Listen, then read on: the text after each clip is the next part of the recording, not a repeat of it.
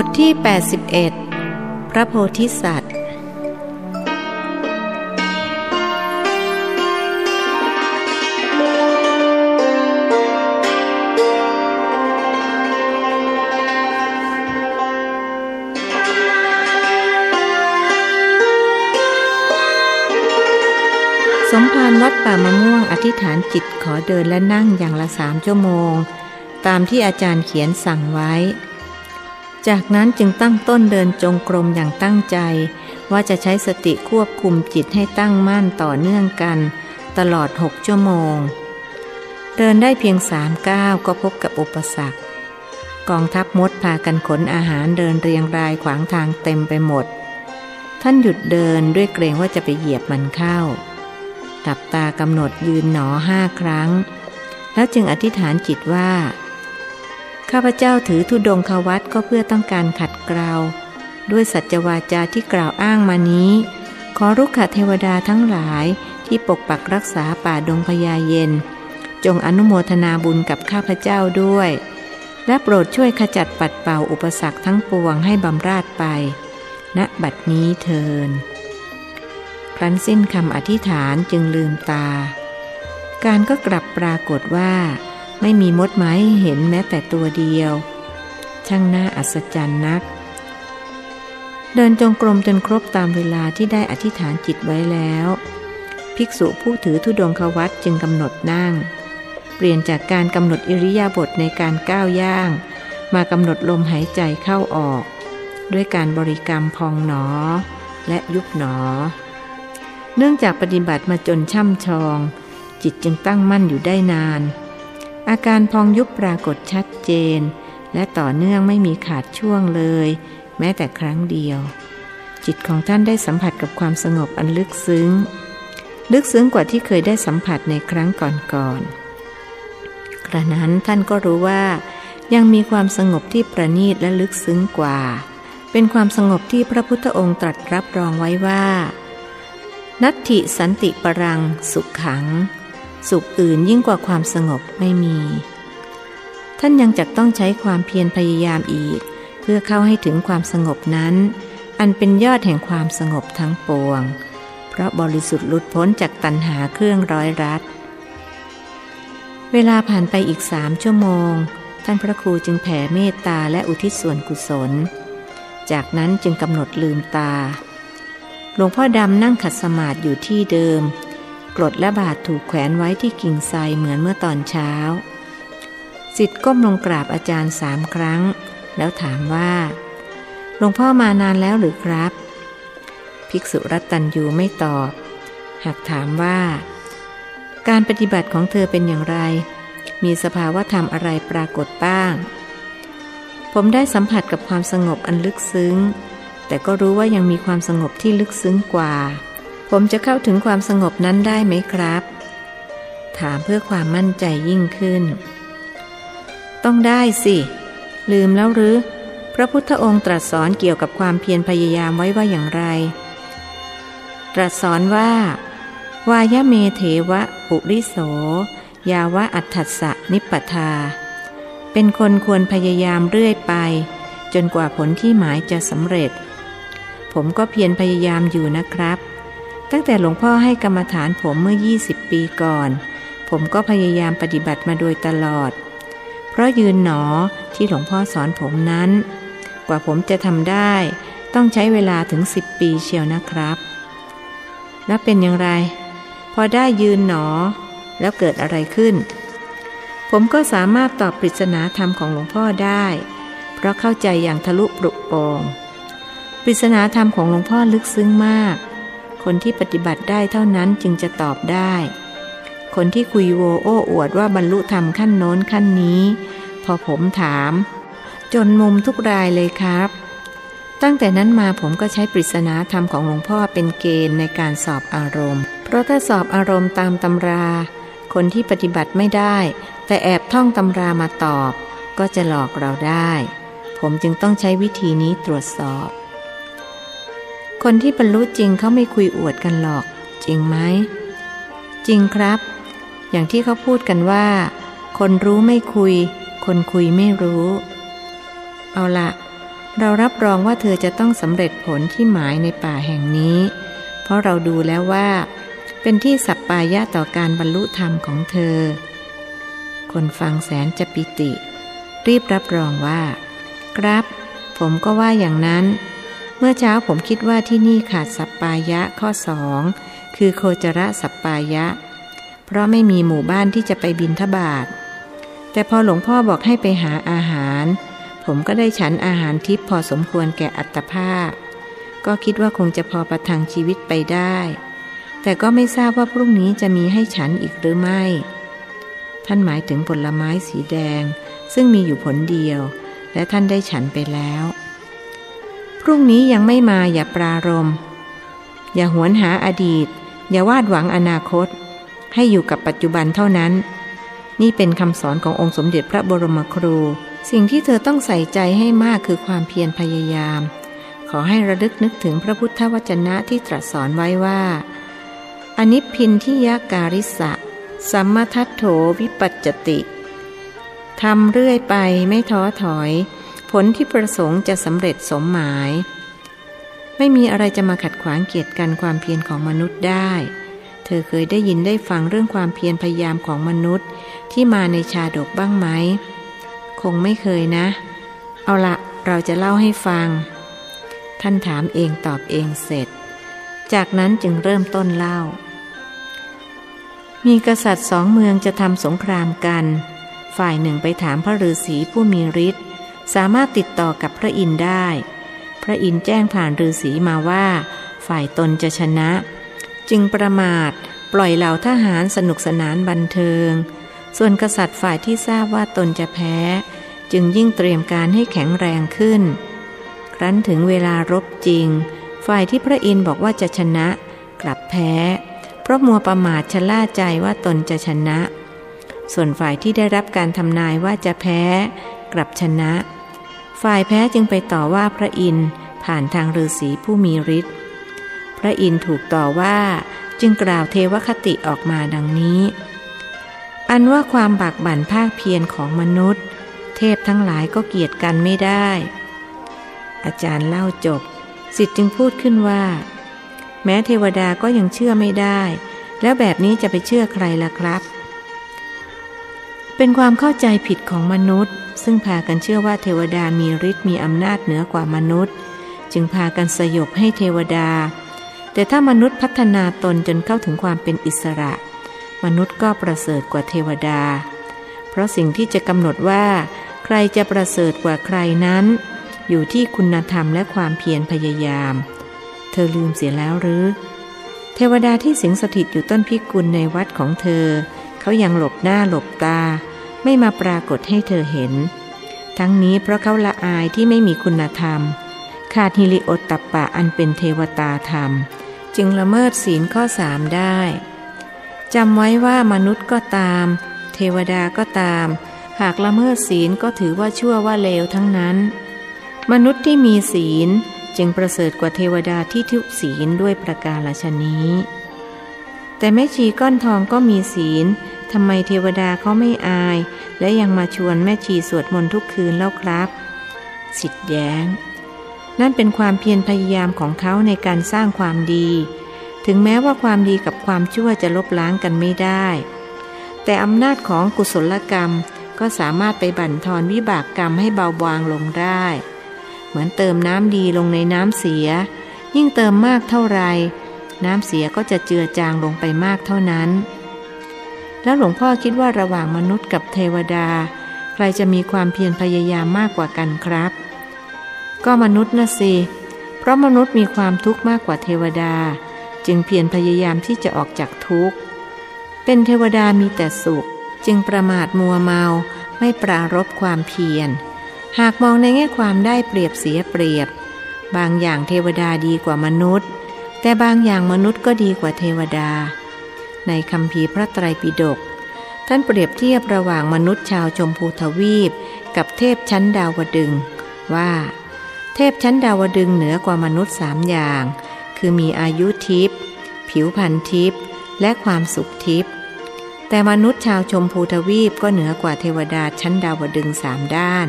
คือกล้าหาญกว่ามี มีสติดีกว่าและมีการประพฤติพรหมจรรย์คือการปฏิบัติตามอริยมรรคดังที่เธอกำลังปฏิบัติอยู่นี้แม้ว่าตามปกติพวกมนุษย์จะถือว่าเทวดาสูงกว่าพวกตนและพากันอยากไปเกิดในสวรรค์แต่เทวดาเขาถือกันว่าการเกิดเป็นมนุษย์เป็นสุขติของพวกเขาดังมีพุทธพจน์ยืนยันว่าภิกษุทั้งหลายความเป็นมนุษย์นี่แลนับว่าเป็นการไปสุขติของเทพทั้งหลายดังนั้นเมื่อเทวดาองค์ใดองค์หนึ่งจะจุติเพื่อนเทพชาวสวรรค์จะพากันมาอวยพรว่าให้ไปเกิดในสุขติคือไปเกิดเป็นมนุษย์เพราะโลกมนุษย์เป็นถิ่นที่มีโอกาสเลือกประกอบกุศลกรรมทำความดีงามต่างๆและประพฤติปฏิบัติธรรมได้อย่างเต็มที่การเกิดเป็นเทวดาที่มีอายุยืนยาวท่านถือว่าเป็นการเสียหรือพลาดโอกาสอย่างหนึ่งในการที่จะได้ประพฤติพรหมจรรย์เรียกว่าเป็นโชคไม่ดีพวกชาวสวรรค์มีแต่ความสุขชวนให้เกิดความประมาทมัวเมาสติไม่มั่นส่วนโลกมนุษย์มีสุขบ้างทุกบ้างคละกระขนปนกันมีประสบการณ์หลากหลายเป็นบทเรียนได้มากเมื่อรู้จักกำหนดก็จะทำให้ได้เรียนรู้ช่วยให้สติเจริญว่องไวทำงานได้ดีเกื้อกูลแก่การฝึกฝนและการที่จะก้าวหน้าในการบรรลุธรรมยิ่งยิ่งขึ้นไปเท่าที่ฟังมานี่เธอสรุปได้หรือยังว่าเกิดเป็นมนุษย์ดีกว่าเทวดาหรือว่าเกิดเป็นเทวดาดีกว่ามนุษย์อาจารย์ถามสิทธิ์ถ้าให้ผมสรุปผมก็ว่าเกิดเป็นมนุษย์ดีกว่าเป็นเทวดาแต่ถ้าให้คนอื่นสรุปเขาอาจบอกว่าเกิดเป็นเทวดาดีกว่าเพราะคนส่วนมากเขาต้องการความสุขไม่ต้องการบรรลุธรรมหรอกครับหลวงพ่อสิทธิ์เริ่มเล่นคำทำสำนวนทว่าอาจารย์กลับไม่สนใจนั่นเป็นเพราะยังไม่ถึงเวลาของพวกเขามากกว่า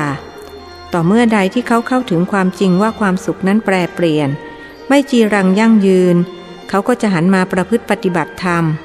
เพื่อนำไปสู่ความหลุดพ้นที่เที่ยงแท้คือนิพพานสุขไม่ต้องกลับมาเวียนว่าย ว, วกวนอยู่ในสังสารวัฏอีกต่อไปแต่ก็นั่นแหละการจะเข้าถึงนิพพานสุขก็ใช่ว่าจะทำได้ง่ายๆคนทั้งหลายก็เลยยึดความสุขเฉพาะหน้าไว้ก่อนยกเว้นคนที่มีปัญญาเท่านั้นจึงจะมองเห็นว่าความสุขที่แท้จริงคือการชำระกิเลสมิใช่เพิ่มพูนกิเลสนิ่งกันไปครู่หนึ่งสิทธิ์จึงพูดขึ้นว่าหลวงพ่อครับพระพุทธวจนะที่หลวงพ่ออัญเชิญมาทำให้ผมระลึกนึกถึงอดีตครั้งยังเป็นเด็กครับเราอัญเชิญมาว่าอย่างไรอาจารย์ทดสอบความจำสิทธิ์อนิพพินทิยการิสะสัมมทัฏโถวิปัจจติทำเรื่อยไปไม่ท้อถอยผลที่ประสงค์จะสำเร็จสมหมายนะครับ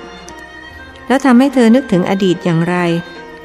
คือทำให้ผมนึกถึงน้ำย้อยบอกตาลครับทำเรื่อยไปไม่ท้อถอยก็เหมือนที่คนเขาเอากระบอกไม้ไผ่ไปแขวนไว้บนยอดตาลให้น้ำตาลหยดลงกระบอกทีละหยดละหยดในที่สุดก็เต็มกระบอกได้จึงเกิดสำนวนว่าทำทีละน้อยเหมือนน้ำย้อยบอกตาลซึ่งเปรียบเหมือนการสร้างบารมีสร้างไว้เรื่อยๆบ่อยๆสักวันหนึ่งบารมีก็เต็มได้ไม่เร็วขนาดนั้นหรอกแค่วันเดียวจะเต็มได้อย่างไรไม่ใช่น้ำย้อยบอกตานี่นะคราวนี้อาจารย์เล่นสำนวนบ้างก็ผมไม่ได้บอกว่าวันเดียวนี่ครับสิทธิ์ชงอนทำไมจะไม่ได้บอกก็เธอบอกอยู่หยกๆว่าสักวันหนึ่งวันหนึ่งก็แปลว่าวันเดียวนะสิอาจารย์เฉลยสิทธิ์จึงกล่าวแก้ว่าวันหนึ่งในที่นี้ผมหมายถึงระยะเวลาอันยาวนานหลายกับหลายกันต่างหากล่ะครับถ้าอย่างนั้นก็พอฟังขึ้นเธอรู้ไหมพระพุทธองค์ท่านทรงบำเพ็ญบารมีนานเพียงใดกว่าจะได้ตรัสรู้เป็นพระสัมมาสัมพุทธเจ้าสี่อสงไขยกำไรแสนกับครับช่างนานเหลือเกินแต่ถ้าเทียบกับพระโพธิสัตว์อีกสองประเภทพระพุทธเจ้าของเราก็เป็นพระโพธิสัตว์ที่ใช้เวลาบำเพ็ญบารมีสั้นที่สุดพระโพธิสัตว์มีสามประเภทหรือครับถูกแล้วพระพุทธเจ้าของเราทรงจัดอยู่ในประเภทพระปัญญาธิกะโพธิสัตว์คือพระโพธิสัตว์ที่สำเร็จเป็นพระพุทธเจ้าด้วยพระปัญญาอันยิ่งใหญ่ แล้วอีกสองประเภทล่ะครับอีกสองประเภทได้แก่พระศรัทธาธิกะโพธิสัตว์คือพระโพธิสัตว์ที่สำเร็จเป็นพระพุทธเจ้าด้วยศรัทธาอันยิ่งใหญ่พระโพธิสัตว์ประเภทนี้ทรงใช้เวลาในการบำเพ็ญบารมีแปดอสงไขยกำไรแสนกับส่วนพระวิริยาธิกะโพธิสัตว์คือพระโพธิสัตว์ที่สำเร็จเป็นพระพุทธเจ้าด้วยความเพียรอันยิ่งใหญ่ทรงใช้เวลาในการบำเพ็ญบารมีสิบหกอสงไขยกำไรแสนกับหากเรียงตามระยะเวลาในการบำเพ็ญบารมีจากมากไปหาน้อยพระวิริยาธิกะโพธิสัตว์ก็จะเป็นประเภทที่หนึ่งพระศรัทธาธิกะโพธิสัตว์เป็นประเภทที่สองและพระปัญญาธิกะโพธิสัตว์เป็นประเภทที่สามและพระศรีอริยเมตไตรซึ่งเป็นพระพุทธเจ้าในอนาคตจัดเป็นพระโพธิสัตว์ประเภทใดครับประเภทที่หนึ่งคือพระวิริยาธิกะโพธิสัตว์เพราะพระองค์จะต้องบำเพ็ญบารมียาวนานถึงสิบหกอสงไขยกับอีกหนึ่งแสนกับจึงเรียกว่าสิบหกอสงไขยกำไรแสนกับหนึ่งอสงไขยนานเท่าไหร่ครับสิทธิ์ถามอีกนานมากมากจนนับไม่ถ้วนเท่ากับโกฏยกกำลังยี่สิบ หนึ่งโกฏเท่ากับสิบล้านเธอลองคูณออกมาสิสิบล้านคูณกันยี่สิบครั้งได้เท่าไหร่ผมตกคณิตศาสตร์ครับแต่ถึงคนเก่งคณิตศาสตร์ก็คูณออกมาไม่ได้เพราะมันมากจนนับไม่ถ้วนแสดงว่าระยะเวลาที่พระพุทธเจ้าของเราทรงใช้ในการบำเพ็ญบารมียาวนานมากจนนับไม่ถ้วนถึงสี่ครั้งแล้วยังพ่วงอีกแสนกับขนาดนั้นก็ยังน้อยกว่าพระโพธิสัตว์สองประเภทแรกแล้วกับหนึ่งเท่าใดครับท่านให้เข้าใจด้วยอุปมาว่าเปรียบเหมือนมีภูเขาศิลาล้วนกว้างยาวสูงด้านละหนึ่งโยชน์ทุกๆร้อยปีมีคนนำผ้าเนื้อละเอียดอย่างดีมาลูบหนึ่งครั้งจนกว่าภูเขานั้นจะสึกหรอไปแต่กับหนึ่งยาวนานกว่านั้นอีกช่างนานเหลือเกินนะครับนานจนผมฟังแล้วรู้สึกเหนื่อยที่พูดกันว่าตกนรกชั่วกับชั่วกันก็เท่ากับต้องทนทุกข์ทรมานนานมากน่าสงสารคนที่ทำความชั่วนะครับเกิดไปตกนรกอยู่หนึ่งกับก็นานจนลืมไปเลยผมเห็นจะต้องเร่งทำความเพียรแล้วล่ะครับเพราะไม่อยากตกนรกนึกถึงตอนเป็นเด็กผมสร้างวีรกรรมไว้มากมายเหลือเกินหลวงพ่อทราบไหมครับว่าทำไมผมถึงเข้าใจสำนวนที่ว่าทำทีละน้อยเหมือนน้ำย้อยบอกตาลเธอคงมีประสบการณ์กระมังอาจารย์คาดคะเนถูกต้องครับผมนี่แหละนักสะสมประสบการณ์ที่ไม่มีใครเทียบได้ที่ผมรู้ว่าน้ำย้อยบอกตาลเป็นอย่างไรเพราะผมมีประสบการณ์ตรงตอนเรียนอยู่ชั้นป.สี่ ผมเห็นพวกผู้ใหญ่เขาหิ้วกระบอกไม้ไผ่ปีนขึ้นไปแขวนไว้บนยอดตาลในตอนเย็นพอรุ่งเช้าเขาก็ไปเอาลงมามีน้ำตาลเต็มกระบอกเลยผมก็เกิดความคิดขึ้นมาได้อย่างหนึ่งรุ่งอีกวันผมก็ตื่นตั้งแต่ตีสี่แอบปีนขึ้นไปขโมยกระบอกไม้ไผ่ลงมา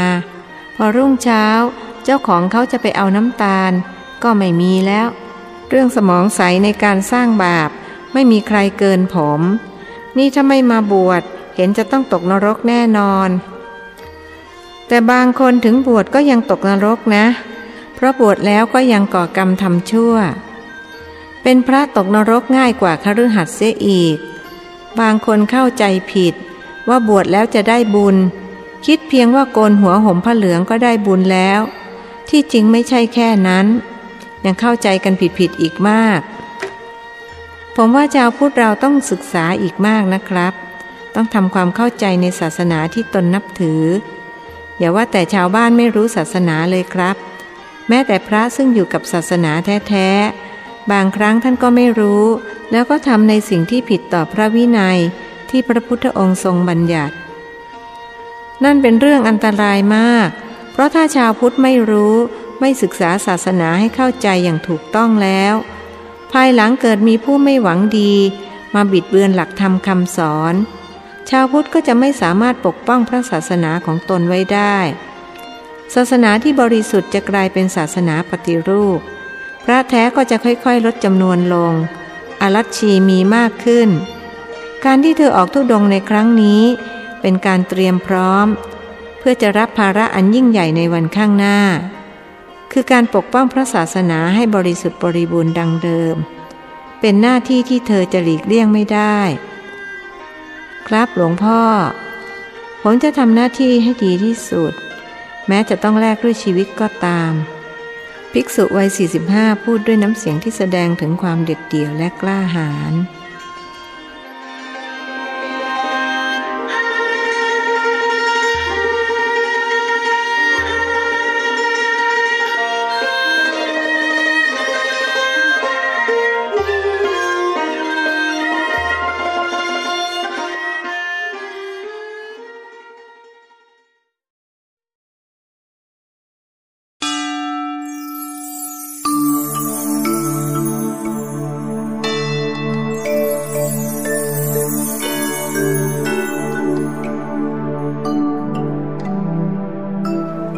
บทที่แปดสิบสองมรรคผลนิพพานเช้า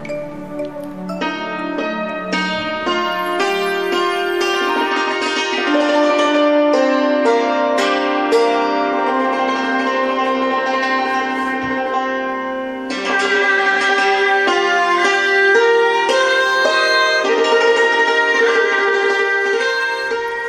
นท่านพระครูได้ฉันอาหารทิพย์อีกครั้งเพียงเดินลงเนินไปก็พบผลไม้สีแดงสดเหมือนเมื่อวันวานแล้วก็มีผลเดียวเรากับไม่ต้องการให้ท่านฉันมากกว่านั้นภิกษุวัยสี่สิบห้าไม่มีความเครือบแคลงสงสัยอีกต่อไปว่าเหตุใดผลไม้จึงเกิดขึ้นเติบโตและสุกงอมได้ภายในหนึ่งวันทั้งนี้เพราะท่านรู้ว่ามันเป็นสิ่งที่เทวดาเนรมิตขึ้นเพื่อจะช่วยสงเคราะห์ท่านให้มีเรี่ยวแรงในการทำความเพียรท่านสงเคราะห์เทวดาด้วยการอุทิศส่วนกุศลให้เทวดาก็สงเคราะห์ตอบด้วยอาหารทิพย์นับเป็นการช่วยเหลือเกื้อกูลกันและกันของผู้ที่ยังต้องเวียนว่ายอยู่ในวัฏสงสารขออนุโมทนาสำหรับอาหารที่พอประทังชีวิตไปได้อีกหนึ่งวันท่านขอบคุณเทวดาอยู่ในใจแล้วปลิดผลไม้จากขั้วเดินไปนั่งยังโขดหินและลงมือฉันฉันเสร็จจึงเดินกลับมายังบริเวณที่ท่านใช้เดินจงกรมและนั่งภาวนาหลวงพ่อดำนั่งอยู่ตรงที่ที่เคยนั่งท่านจึงเข้าไปกราบสามครั้งแล้วพูดว่าหลวงพ่อมานานแล้วหรือครับเราไม่ได้ไปไหนภิกษุรัตตัญญูตอบแต่เมื่อกี้ผมไม่เห็นหลวงพ่อนี่ครับศิษย์แย้งเธอไม่เห็นเราแต่เราเห็นเธอเห็นตลอดเวลาถ้าเช่นนั้นหลวงพ่อก็เห็นผมฉันผลไม้ที่เทวดานิรมิตไว้ให้พวกเทพก็ชอบช่วยเหลือมนุษย์เหมือนกันหรือครับก็ไม่แน่เสมอไปเฉพาะเทพที่เป็นสัมมาทิฏฐิเท่านั้นส่วนพวกที่เป็นมิจฉาทิฏฐินอกจากไม่ช่วยแล้วบางทีก็ก่อกวนให้เดือดร้อนรำคาญอีกด้วยถ้าเธอพบกับเทพพวกหลังเธอจะทำอย่างไรท่านตั้งใจทดสอบภูมิธรรมและภูมิปัญญาของศิษย์ผมก็จะแผ่เมตตาและอุทิศส่วนกุศลไปให้พวกเขาครับถ้าเธอทำอย่างนั้นและพวกเขายังไม่เลิกรบกวนอีกเธอจะทำอย่างไรศิษย์ถูกอาจารย์ทดสอบอีกผมก็จะใช้ไสยศาสตร์จับเทวดามาทรมานเสียให้เข็ดนั่นคือวิธีแก้ปัญหาของนักปฏิบัติหรือถ้าเธอแก้ปัญหาด้วยวิธีก่อเวรรับรองว่าเธอไม่มีวันเข้าถึงความบริสุทธิ์หลุดพ้นได้ลืมเสียแล้วหรือพระพุทธองค์ตรัสสอนไว้อย่างไรนะหิเวเรนะเวรานิสัมมันติทะกุทาจนังในโลกนี้เวรระงับด้วยเวรไม่เคยมีครับแล้วเธอจะทำกับเทวดาอย่างที่พูดมาได้อย่างไรมีเรียกว่าก่อเวรหรือผมพูดผิดนะครับหลวงพ่อไม่เป็นไรพูดผิดพูดใหม่ได้ผมขอพูดใหม่คือผมก็จะคิดเสียว่ามารไม่มีบารมีไม่เกิดเทวดาก็มารบกวนก็เพื่อจะเป็นกำลังใจให้ผมใช้ความเพียรพยายามให้มากขึ้นหรือไม่ก็จะคิดว่าผมเคยทำกรรมไม่ดีไว้กับเขาเขาจึงมาทวงคืนผมก็จะชดใช้กรรมนั้นโดยไม่ปฏิเสธทุกข้อหาครับนั่นแหละเป็นวิธีการแก้ปัญหาที่ถูกต้อง ถ้ามัวแต่คิดที่จะก่อเวรปัญหาจะไม่จบลงง่ายๆเอาละต่อไปนี้ก็เดินจงกรมสี่ชั่วโมงนั่งอีกสี่ชั่วโมงจากนั้นเราจะมาสอบอารมณ์ให้ปฏิบัติติดต่อกันแปดชั่วโมงเลยหรือครับหลวงพ่อผมขอต่อรองเป็นเจ็ดได้ไหมครับเดินสามชั่วโมงครึ่งนั่งสามชั่วโมงครึ่งแม้รู้ว่าทำได้หากก็อยากต่อรองไม่มีการต่อรองใดๆจำไว้ว่าในอนาคตสิทธิ์ของเธอเขาจะเดินและนั่งติดต่อกันได้เจ็ดชั่วโมงสิทธิ์ผู้หญิงด้วยเพราะผู้หญิงมีความเพียรมากกว่าผู้ชายเธอเป็นอาจารย์จะต้องเก่งกว่าสิทธิ์ต่อไปก็จะให้เพิ่มขึ้นวันละสองชั่วโมงจนกว่าจะเข้าถึงความสงบที่พระพุทธองค์ตรัสรับรองไว้ว่านัตถิสันติปรังสุขังครับผมจะเพียรพยายามจนถึงที่สุดแม้จะต้องเอาชีวิตเป็นเดิมพันก็ยอมต้องอย่างนั้นสิทธิพระตถาคตต้องเด็ดเดี่ยวกล้าหาญต้องดำเนินรอยตามพระบรมครูของเราเธอคงจำได้ใช่ไหมก่อนที่พระพุทธองค์จะตรัสรู้นั้นทรงอธิษฐานจิตว่าอย่างไรทรงอธิษฐานว่าแม้เลือดเนื้อในกายเราจะเหือดแห้งหายไปเหลือแต่หนังเอ็นและกระดูกก็ตามหากยังไม่บรรลุโพธิญาณเราจะไม่ลุกจากที่นั่งภายใต้ต้นอัศทพฤกษ์นี้นี่ถ้าพระองค์ไม่ตรัสรู้ในวันนั้นพระพุทธศาสนาก็คงไม่บัดอุบัติขึ้นมาในโลกใช่ไหมครับพระองค์ทรงมีพระทัยเด็ดเดี่ยวแน่วแน่เกินคนธรรมดาสามัญ น, นะครับหลวงพ่อถูกแล้วทั้งนี้พระทรงบำเพ็ญบารมีมาถึงสี่อสงไขยกำไรแสนกับจึงทรงกล้าที่จะเอาชีวิตเข้าแลก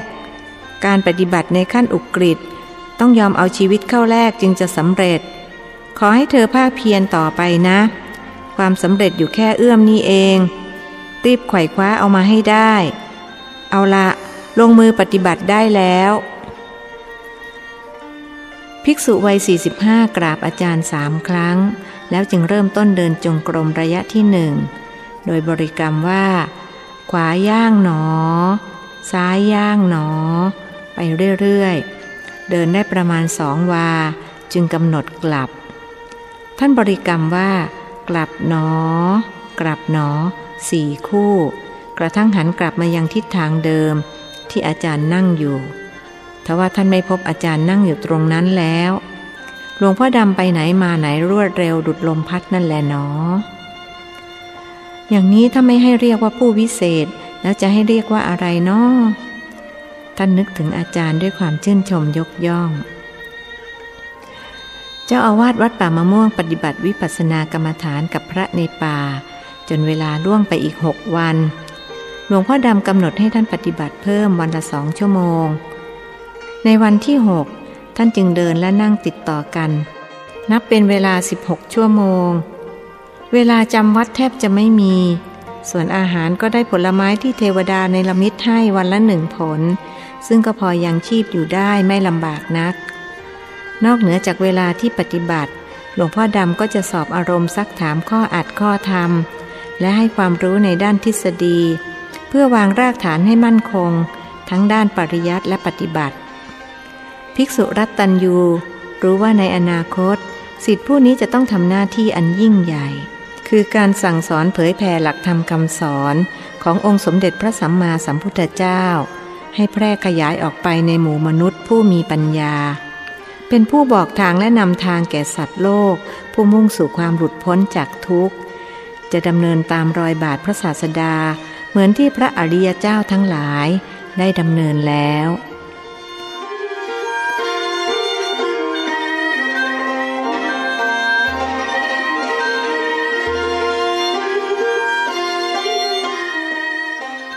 วันรุ่งขึ้นบรรยากาศภายในป่าดงพญาเย็นดูสดชื่นแจ่มใสกว่าทุกวันดอกไม้ป่าบานสะพรั่งส่งกลิ่นหอมกลุ่นกำจายไปทั่วบริเวณผีเสื้อหลากสีพากันบินเวียนวนปะปนกับฝูงผึ้งที่แข่งกันเคล้าคลึงเกสรของดอกไม้หมู่นกส่งเสียงร้องเพลงดังเจื้อยแจ้วบางก็เหินขึ้นไปล้อลมเล่นอยู่กลางเวหาด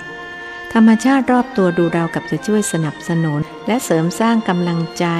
ให้กับภิกษุผู้เพียรเพ่งเผากิเลสเพื่อพบกับความบริสุทธิ์หลุดพ้นดังที่ได้ตั้งปณิธานไว้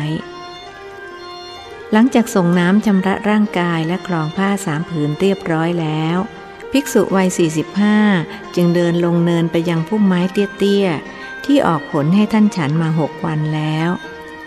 น่าแปลกที่วันนี้ผลไม้ทิพย์มีขนาดใหญ่กว่าที่ท่านเคยฉันในวันก่อนๆเทวดาคงรู้ว่าท่านจะต้องใช้เรี่ยวแรงในการทำความเพียรหนักกว่าทุกวันกล่าวคือจะต้องเดินและนั่งติดต่อกันเป็นเวลานานถึงสิบแปดชั่วโมงขออนุโมทนาที่ท่านให้พัดอันเป็นทิพย์แก่ข้าพเจ้ามาโดยตลอดด้วยสัจจะวาจาที่กล่าวนี้ขอท่านจงเป็นผู้มีส่วนแห่งบุญที่ข้าพเจ้าได้บำเพ็ญมาแล้วด้วยเทินท่านตั้งจิตแสดงกตเวทิตาธรรมต่อเทพผู้ให้อาหารซึ่งเปรียบประดุจให้กำลังแก่ท่านเสร็จจากภัตตกิจภิกษุวัยสี่สิบห้าจึงเดินกลับมายังที่เดิมและเริ่มต้นเดินจงกรมระยะที่หนึ่งซึ่งจะต้องใช้เวลาชั่วโมงครึ่งจากนั้นก็จะเปลี่ยนเป็นเดินระยะที่สองที่สามไปจนถึงระยะที่หกแต่ละระยะใช้เวลาเดินชั่วโมงครึ่งหกระยะก็เป็นเวลาเก้าชั่วโมงขณะนี้เวลาประมาณเจ็ดนาฬิกาท่านจะต้องเดินไปจนถึงสิบหกนาฬิกาหลังจากนั้นจะเข้าไปนั่งภาวนาอยู่ในกรดจนถึงหนึ่งนาฬิกาของวันใหม่จึงจะถือว่าปฏิบัติติดต่อกันสิบแปดชั่วโมงตามที่หลวงพ่อในป่ากำหนดให้นับเป็นเรื่องที่สาหัสสาหัสพอสมควรเพราะการเดินไปเดินมาติดต่อกันนานถึงเก้าชั่วโมงนั้นทำให้ขาทั้งสองข้างแข็งเกร็งเวลานั่งแทบว่าจะงอไม่ได้เลยทีเดียวในการปฏิบัติวิปัสสนากรรมฐานไม่ว่าจะเป็นการเดินหรือการนั่งส่วนของร่างกายที่ได้รับทุกขเวทนามากที่สุดก็คือขาทั้งสองข้างโดยเฉพาะเวลานั่งนั้นสุดแสนจะทรมานเสียยิ่งกว่าการเดินหากผู้เพียรเพ่งเผากิเลสไม่สามารถอดทนต่อทุกขเวทนาได้การปฏิบัติก็ไม่ก้าวหน้าเพราะฉะนั้นผู้มุ่งความหลุดพ้นจึงต้องเป็นผู้ที่มีจิตใจเข้มแข็งเด็ดเดี่ยวและยอมสละได้แม้ชีวิตดังที่เจ้าชายสิทธัตถะได้ทรงบำเพ็ญเป็นแบบอย่างไว้แล้วเจ้าอาวาสวัดป่ามะม่วงเดินกลับไปกลับมาอย่างมีสติสองชั่วโมงผ่านไปขาทั้งสองข้างก็เริ่มประท้วงอาการปวดเมื่อยเริ่มปรากฏหากท่านก็ไม่ใส่ใจคงกำหนดยกหนอเหยียบหนอไปตามปกติเวลาผ่านไปอีกหนึ่งชั่วโมงท่านก็เปลี่ยนมากำหนดยกหนอย่างหนอเหยียบหนอเดินระยะที่สามชั่วโมงครึ่งแล้วเดินระยะที่สี่ซึ่งมีสี่หนอคือยกส้นหนอยกหนอย่างหนอเหยียบหนอกว่าจะครบหกระยะซึ่งต้องใช้เวลาเก้าชั่วโมงขาทั้งสองของท่านก็แข็งเกร็งราวกับท่อนเหล็กครั้นถึงเวลานั่งจึงต้องกำหนดย่อหนอย่อหนออยู่นานกว่าขาจะยอมงอและนั่งลงได้ท่านนั่งกำหนดพองหนอยุบหนออยู่ในกรดแคบๆนั้นรู้สึกเบากายเบาจิตในช่วงแรกๆครั้นนั่งไปได้ประมาณสามชั่วโมงทุกขเวทนาก็มารุมเร้ารู้สึกปวดที่ขาทั้งสองข้างเป็นกำลังกระนั้นท่านก็ไม่ใส่ใจยังคงกำหนดพองหนอยุบหนอต่อไปตามปกติท่านไม่ยอมเสียเวลามากำหนดปวดหนอเพราะรู้ว่าการกำหนดเช่นนั้นมิได้ทำให้อาการปวดหายไปหรือแม้แต่ลดน้อยลงหน้าที่ของท่านในขณะนี้ก็คือใช้สติพิจารณาเวทนาหรือที่เรียกภาษาธรรมว่า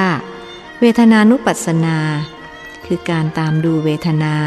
ตามรู้เวทนาของตนเมื่อเสวยสุขเวทนาก็รู้ว่าเสวยสุขเวทนาเมื่อเสวยทุกขเวทนา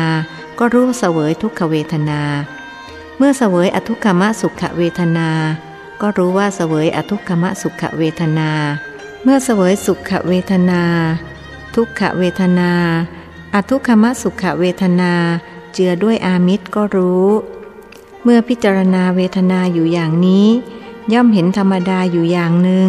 คือความสิ้นไปความเสื่อมไปความเกิดขึ้นแล้วดับไปของเวทนา ย่อมเห็นแจ้งว่ามันสักแต่ว่าเป็นเวทนาซึ่งมีการเกิดขึ้นตั้งอยู่ดับไปตามเหตุปัจจัยจึงเป็นผู้ไม่ยึดมั่นถือมั่นอะไรอะไรในโลกมีชีวิตเบาสบาย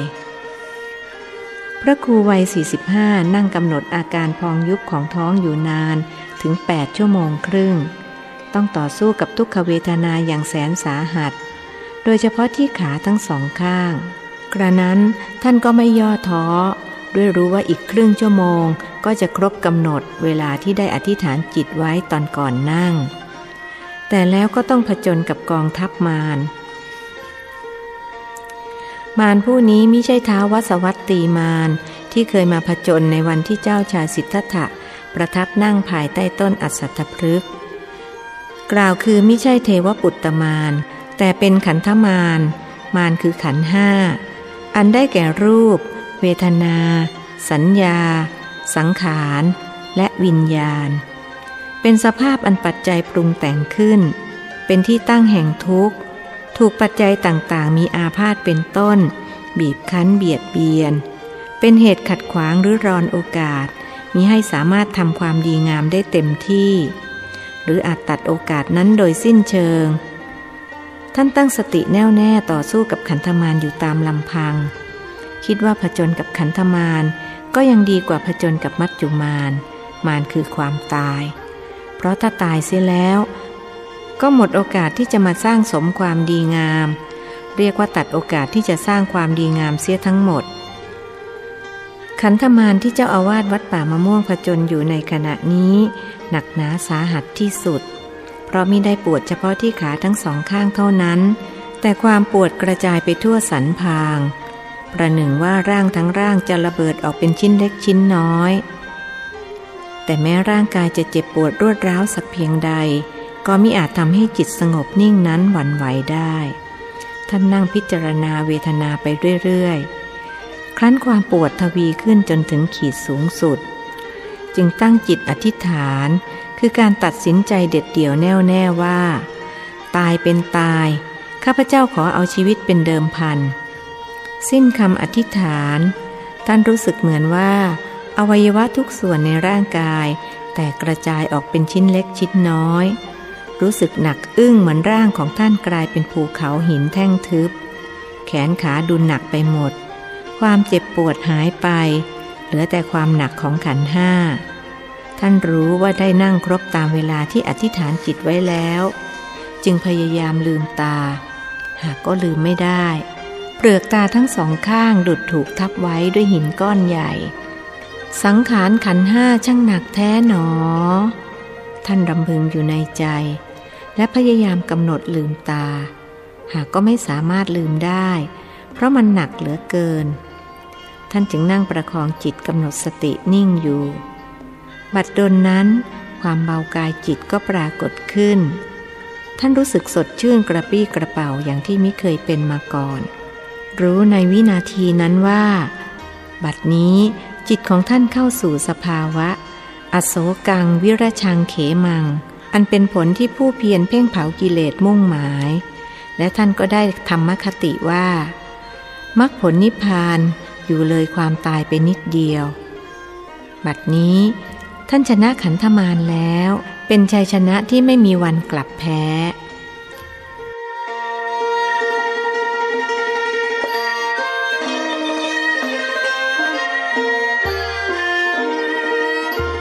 ากตีหนึ่งถึงหกโมงเช้าภิกษุวัยสี่สิบห้าใช้เวลาทบทวนพิจารณาธรรมอันลุ่มลึกด้วยความเพลิดเพลินท่านสามารถระลึกชาติแต่หนหลังได้ถึงเจ็ดชาติตั้งแต่ชาติที่เกิดเป็นคนอินเดียแล้วมาเกิดเป็นคนไทยไล่ลงมาตั้งแต่สมัยสุโขทัยอยุธยาและรัตนโกสินทร์ตามลำดับเคยเป็นกษัตริย์เป็นสตรีเป็นนักรบกระทั่งมาเป็นพระภิกษุสงฆ์ในชาติปัจจุบันแต่ไม่ว่าจะเกิดเป็นอะไรก็ต้องทุกข์ทั้งนั้นเพราะการเกิดเป็นเหตุให้เกิดทุกข์ดังมีพระพุทธวจนะรับรองไว้ดังนี้การเกิดเป็นเหตุให้เกิดทุกข์การไม่เกิดเป็นเหตุให้เกิดสุขเมื่อมีการเกิดเป็นอันหวังได้ทุกนี้คือความร้อนความหนาวความหิว ความระหายอุจจาระปัสสาวะสัมผัสไฟสัมผัสท่อนไม้สัมผัสสาตราเมื่อมีการเกิดเป็นอันหวังได้ทุกนี้บัดนี้ท่านได้เข้าถึงความไม่เกิดแล้วท่านจักไม่ต้องประสบทุกข์อีกต่อไปเพราะได้ข้ามพ้นวนวังแห่งสงสารสาครแล้วด้วยความเพียรพยายามอันยิ่งยวด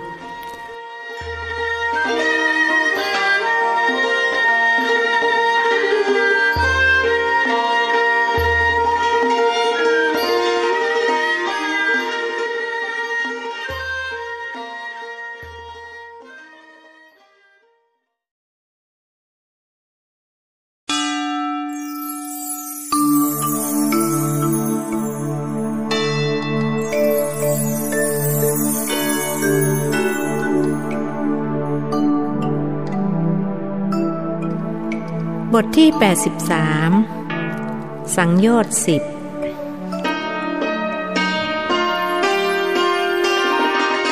ละอุทิศส่วนก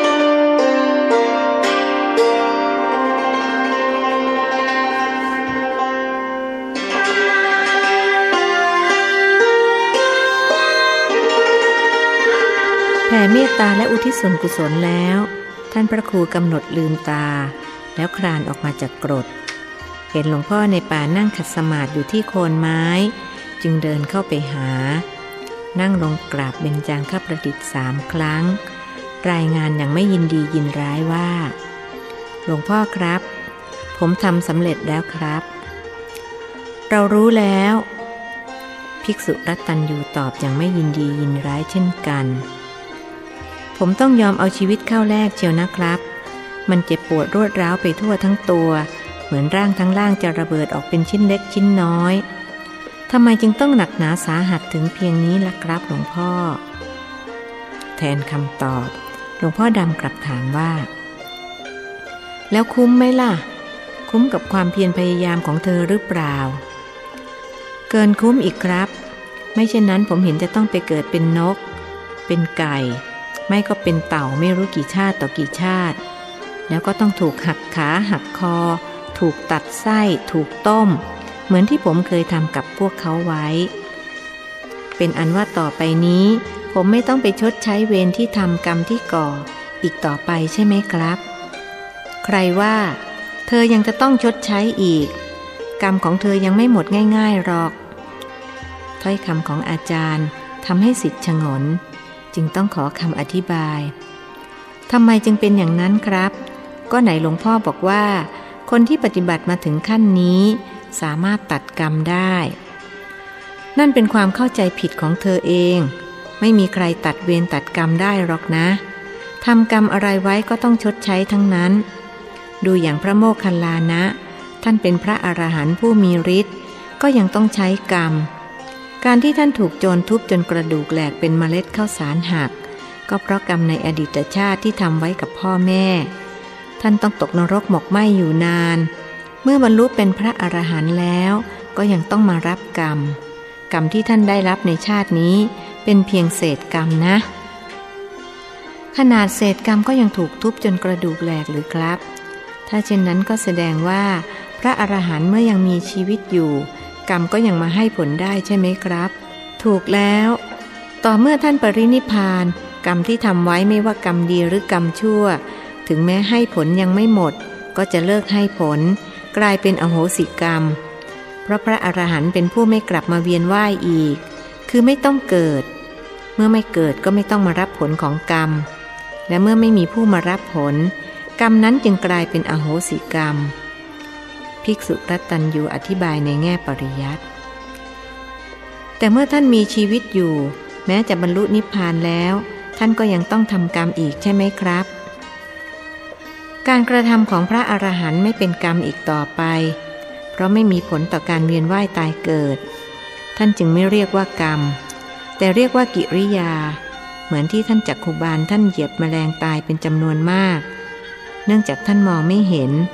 เธอบอกว่ากว่าจะบรรลุกายแทบระเบิดเป็นชิ้นเล็กชิ้นน้อยแต่ท่านจักขุบาลท่านหนักหนาสาหัสกว่าเธอเพราะท่านเดินจงกรมด้วยความมุมานะจนตาทั้งสองปะทุขึ้นและบอดสนิท ซึ่งก็เป็นผลมาจากกรรมในครั้งอดีตท่านบรรลุอรหัตแต่ก็ต้องเสียจักษุทั้งสองข้างเวลาเดินท่านจึงเหยียบแมลงตายไปเป็นจำนวนมากพวกภิกษุจึงพากันไปกราบทูลพระพุทธเจ้าว่าท่านกระทำปาณาติบาตภิกษุเหล่านั้นไม่รู้ว่าท่านเป็นพระอรหันต์หรือครับผู้ที่จะรู้ว่าใครเป็นพระอรหันต์ผู้นั้นต้องเป็นพระอรหันต์ด้วยภิกษุเหล่านั้นยังไม่ได้เป็นจึงไม่รู้และไปกราบทูลกล่าวโทษพระจักขุบาลต่อพระพุทธเจ้าพระพุทธองค์จึงตรัสอธิบายว่าพระจักขุบาลมิได้กระทำปาณาติบาตเพราะท่านได้บรรลุอรหัตแล้วการกระทำของพระอรหันต์ไม่เป็นกรรมเป็นแต่เพียงกิริยาเท่านั้นหลวงพ่อครับในทางปริยัติการเป็นพระอริยบุคคลเขาวัดกันด้วยอะไรครับภิกษุวัยสี่สิบห้าใคร่เรียนรู้ภาคทฤษฎีวัดกันที่การละสังโยชน์ได้สังโยชน์หรือสัญโยชน์หมายถึงกิเลสที่ผูกมัดสัตว์ทั้งหลายให้ติดข้องอยู่ในวัฏสงสารมีอยู่สิบอย่างเรียกว่าสังโยชน์สิบได้แก่หนึ่งสักกายทิฏฐิความเห็นว่าเป็นตัวเป็นตนคือเห็นขันธ์ห้าซึ่งได้แก่รูปเวทนาสัญญาสังขารและวิญญาณว่าเป็นสิ่งมีตัวตนอันเป็นเหตุให้เกิดความเห็นแก่ตัว สอง. วิจิกิจฉาความลังเลสงสัยความมีใจไม่แน่นอนในทางปฏิบัติและมรรคผลนิพพาน สาม. ศีลพัตตปรามาสความยึดมั่นในศีลพรตโดยสักแต่ว่าทำตามๆกันไปอย่างงมงายหรือเห็นว่าขลังหรือศักดิ์สิทธิ์ สี่. กามราคะความกำหนัดในกามความติดใจในกามคุณห้าคือรูปเสียงกลิ่นรสและสัมผัส ห้า. ปฏิฆะความกระทบกระทั่งแห่งใจความหงุดหงิดขัดเคืองใจความไม่ปลอดโปร่งใจ หก. รูปราคะความติดใจในอารมณ์ของรูปฌานหรือติดใจในรูปที่ประณีตมีความปรารถนาในรูปประพบ เจ็ด. อรูปราคะความติดใจในอารมณ์ของอรูปฌานหรือติดใจในสิ่งที่เป็นอรูปธรรมมีความปรารถนาในอรูปภพ แปด. มานะความทรนงตนถือว่าตนเป็นนั่นเป็นนี่เป็นเหตุให้ดูหมิ่นผู้อื่นเห็นว่าผู้อื่นด้อยกว่าตน เก้า. อุทธัจจะความฟุ้งซ่าน สิบ. อวิชชาความหลงความไม่รู้จริงในสภาวะธรรมชาติความไม่รู้แจ้งในอริยสัจสี่สังโยชน์สิบอย่างนี้แบ่งออกเป็นสองประเภทคือโอรัมภาคียสังโยชน์หรือสังโยชน์เบื้องต่ำเป็นกิเลสหยาบเป็นไปในภพอันต่ำได้แก่สังโยชน์ห้าข้อแรกส่วนห้าข้อหลังเรียกว่าอุทธัมภาคียสังโยชน์หรือสังโยชน์เบื้องสูงเป็นกิเลสอย่างละเอียดเป็นไปแม้ในภพอันสูงที่ว่าการเป็นพระอริยบุคคลวัดกันที่การละสังโยชน์ได้คือผู้ที่ละสังโยชน์เบื้องต่ำสามข้อแรกได้เรียกว่าพระโสดาบันนับเป็นพระอริยบุคคลระดับต้นระดับที่สองเรียกว่าพระสกทาคามีหรือสกิทาคามีคือผู้ที่ละสังโยชน์เบื้องต่ำสามข้อแรกได้และสามารถทำราคะโทสะโมหะให้เบาบางลงระดับที่สามเรียกว่าพระอนาคามีคือบุคคลที่ละสังโยชน์เบื้องต่ำได้ทั้งหมดส่วนระดับที่สี่เป็นพระอริยบุคคลระดับสูงสุดเรียกว่าพระอรหันต์คือผู้ที่ละสังโยชน์ทั้งสิบได้อย่างสิ้นเชิงจึงเป็นผู้พ้นแล้วจากสังสารวัฏโดยเด็ดขาดพระอรหันต์มีกี่ประเภทครับภิกษุผู้ใคร่ธรรมถามอีกคัมภีร์วิสุทธิมรรคได้กล่าวถึงพระอรหันต์ไว้ว่ามีหกประเภทได้แก่ศรัทธาวิมุตตะคือผู้หลุดพ้นด้วยศรัทธาปัญญาวิมุตตะคือผู้หลุดพ้นด้วยปัญญาอุพโตภาคะวิมุตตะคือผู้หลุดพ้นทั้งสองส่วนคือหลุดพ้นจากรูปกายด้วยอรูปสมาบัติหนหนึ่งแล้วจึงหลุดพ้นจากนามกายด้วยอริยมรรคเตวิชชาคือผู้ที่ได้วิชชาสามชลพิญญาคือผู้ได้อภิญญาหก และปฏิสัมภิทัปปัตตะคือพูดถึงความแตกฉานในปฏิสัมภิทาพระอรหันต์ทั้งหกประเภทนี้เธอคิดว่าองค์สมเด็จพระสัมมาสัมพุทธเจ้าของเราอยู่ในประเภทใดประเภทที่สี่คือเตวิชชาครับเพราะมีหลักฐานปรากฏอยู่ในพระไตรปิฎกเล่มที่สี่ว่าพระพุทธองค์ตรัสรู้ใต้ต้นโพธิพฤกษ์ในคืนวันเพ็ญเดือนวิสาขะปฐมยามทรงบรรลุปุพเพนิวาสานุสติญาณคือทรงระลึกชาติแต่หนหลังได้มัชฌิมยามทรงบรรลุจุตูปปาตญาณคือรู้ในจุติและอุบัติของสัตว์ทั้งหลายได้ทิพจักขุอันบริสุทธิ์กว่าจักขุสามัญเห็นปวงสัตว์ที่กำลังอุบัติเลวดีมีผิวพรรณงามมีผิวพรรณสามได้ดีหรือตกยากรู้ชัดว่าปวงสัตว์ที่เป็นเช่นนั้นตามกรรมของตนปัจฉิมยามทรงบรรลุอาสวัคคยญาณแปลว่าความรู้ที่ทำให้กิเลสหมดสิ้นไปคือรู้อริยสัจสี่รู้ชัดตามจริงว่านี้ทุกข์นี้ทุกขสมุทัยนี้ทุกขนิโรธนี้ทุกขนิโรธคามินีปฏิปทาเหล่านี้อาสวะนี้เหตุเกิดอาสวะนี้ความดับอาสวะนี้ทางไปถึงความดับอาสวะเมื่อรู้เห็นอย่างนี้จิตหลุดพ้นจากกามาสวะภวาสวะอวิชชาสวะรู้ชัดว่าชาตินี้สิ้นแล้วพรหมจรรย์ได้อยู่จบแล้วกิจที่ต้องทำทำเสร็จแล้วกิจอื่นอันจะต้องทำเช่นนี้ไม่มีอีกผมตอบถูกไหมครับก็ในเมื่อเธออ้างคำพีแถมท่องได้ทุกตัวอักษรอย่างนี้หากเราบอกว่าผิดก็เท่ากับเราไม่เชื่อถือพระไตรปิฎกนะสิแต่ถ้าพิจารณาให้ลึกซึ้งจะเห็นว่าพระพุทธองค์ทรงสงเคราะห์ลงได้ทุกประเภทเธอเห็นด้วยไหมท่านพระครูใช้เวลาคิดนิดนึงแล้วจึงตอบว่าจริงอย่างที่หลวงพ่อพูดมาทุกประการครับพระพุทธองค์ทรงได้อรูปสมาบัติสมัยที่เรียนกับท่านอาลาลดาบทกาลามโคตและท่านอุทกดาบทรามบุตรจึงสงเคราะห์เข้าในประเภทที่สามคืออุปโตภาควิมุตตะนอกจากนี้ทรงได้อภิญญาครบทั้งหกสามารถสงเคราะห์เข้าในประเภทที่ห้าคือชลภิญญาส่วนประเภทที่หกคือปฏิสัมภิทัปปัตตะนั้นจะเห็นว่าพระพุทธองค์ทรงแตกฉานในอัตถ์ในธรรมในนิรุกติและในปฏิภาณไม่ว่าจะทรงแสดงธรรมโปรดผู้ใดผู้นั้นจะสำเร็จผลทุกครั้งผมจึงเห็นด้วยกับหลวงพ่อทุกประการว่าพระพุทธองค์ทรงพร้อมด้วยความเป็นพระอรหันต์ครบทั้งหกประเภทตั้งแต่ศรัทธาวิมุตตะไปจนถึงปฏิสัมภิทัปปัตตะเพราะเหตุนี้แหละพระองค์จึงทรงเป็นเลิศที่สุดเลิศกว่าพระสาวกทุกองค์ในบรรดาพระสาวกของพระพุทธเจ้าเธอคิดว่าท่านใดเลิศที่สุดอาจารย์ตั้งคำถามผมคิดว่าพระสารีบุตรผู้เป็นพุทธอัครสาวกเบื้องขวาครับเธอมีเหตุผลอันใดจึงกล่าวเช่นนั้นเพราะในคัมภีร์พระพุทธองค์ทรงยกย่องพระสารีบุตรมากตรัสเสมอว่านอกจากตถาคตแล้วสารีบุตรไม่เป็นรองใครก็หมายความว่าพระสารีบุตรจะเป็นรองก็เฉพาะแต่พระพุทธเจ้าหากไม่นับพระพุทธเจ้าพระสารีบุตรก็ไม่เป็นรองใครหรือพูดง่ายๆว่าในบรรดาพระสาวกพระสารีบุตรเป็นเลิศที่สุดผมเข้าใจอย่างนี้ถูกต้องหรือเปล่าครับก็ไม่ผิดนี่นะแต่เธอสงสัยบ้างหรือเปล่าว่าขนาดพระสารีบุตรท่านเป็นอัครสาวกและเป็นเลิศที่สุดในบรรดาสาวกทั้งหลายแล้วเหตุไฉนท่านจึงถูกภิกษุปุถุชนกล่าวโทษอยู่เรื่อยเป็นต้นว่าไปกราบทูลพระพุทธองค์กล่าวโทษพระสารีบุตรว่าเป็นถึงอัครสาวกแต่กิริยาหลุกหลีกเหมือนลิงอะไรทำนองนี้เพราะพระปุถุชนท่านก็ยังมีกิเลสนะครับหลวงพ่อ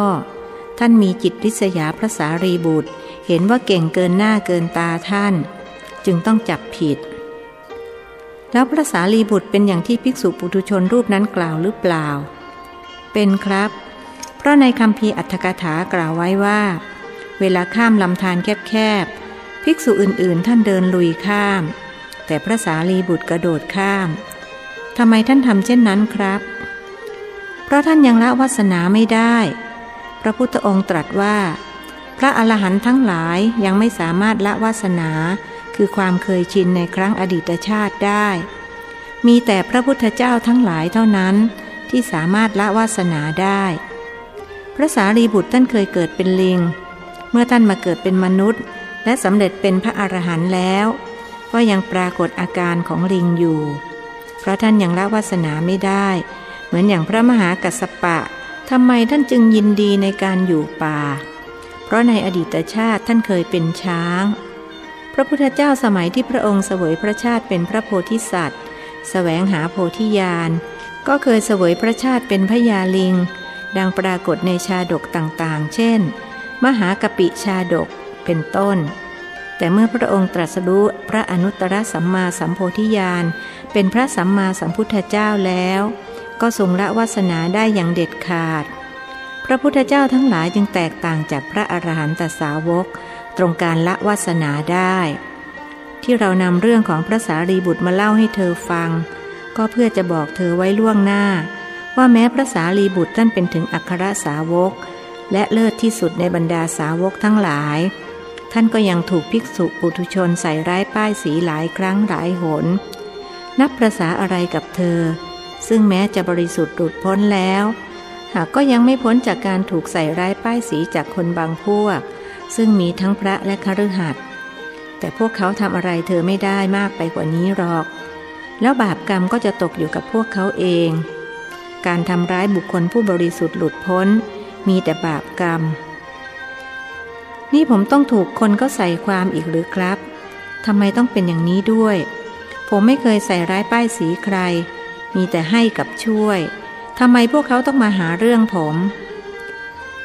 มันเป็นวิบากของเขาน่ะเธอพูดถูกว่าเธอมีแต่ให้กับช่วยเพราะพวกที่ใส่ร้ายป้ายสีเธอในที่สุดก็ต้องมาขอความช่วยเหลือจากเธอและเธอก็จะให้แล้วทำไมพวกเขาต้องมาวุ่นวายกับผมล่ะครับในเมื่อผมไม่เคยไปวุ่นวายกับใครแล้วผมก็ไม่เคยก่อศัตรูพวกเขาอิจฉาเธอน่ะสิเพราะเธอเด่นเกินหน้าเกินตาพวกเขา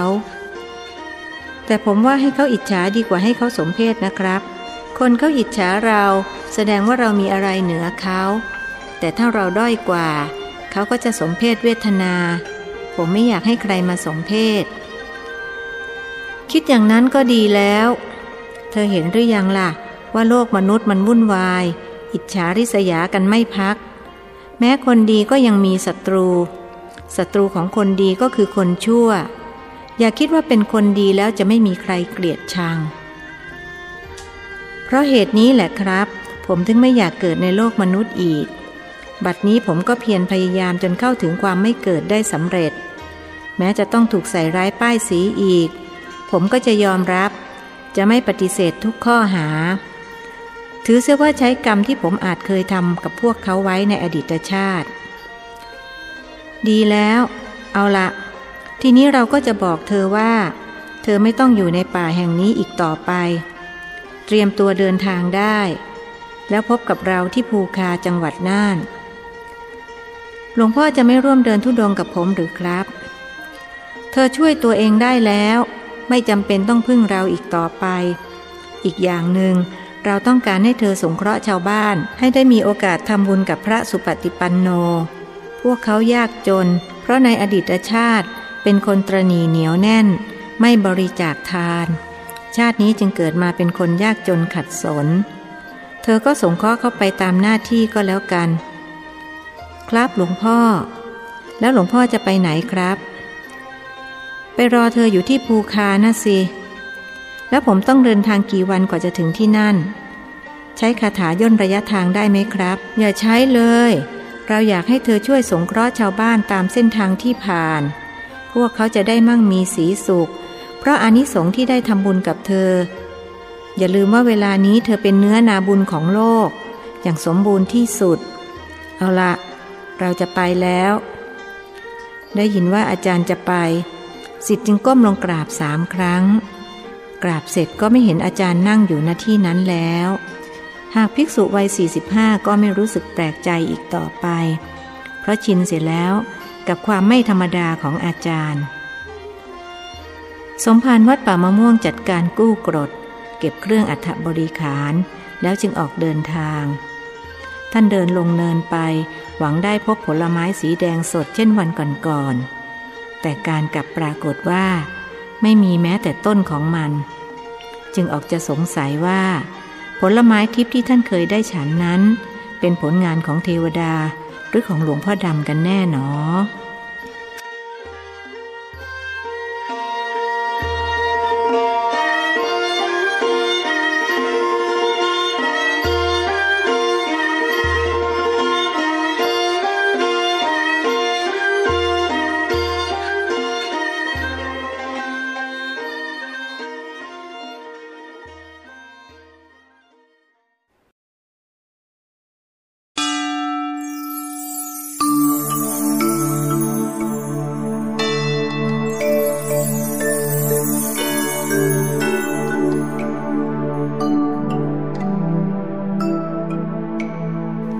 บทที่แปดสิบสี่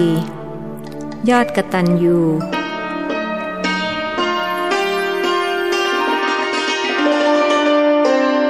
งออ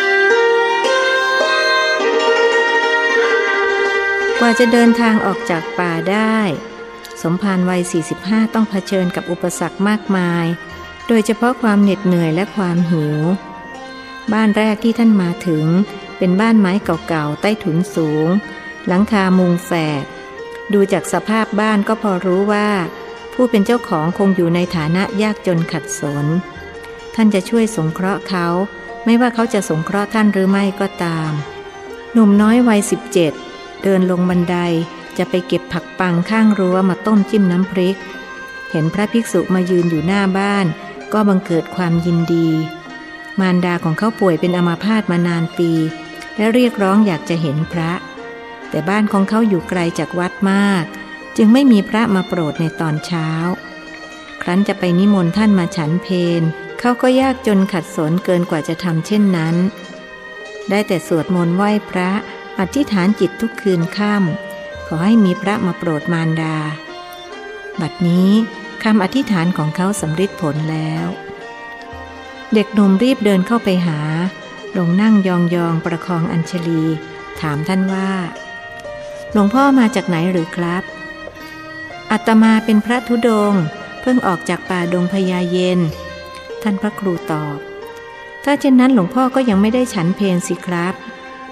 ถามอย่างยินดีอาตมาไม่ได้ฉันเพลมาเจ็ดวันแล้วพ่อหนุ่มท่านตอบหลวงพ่อคงจะหิว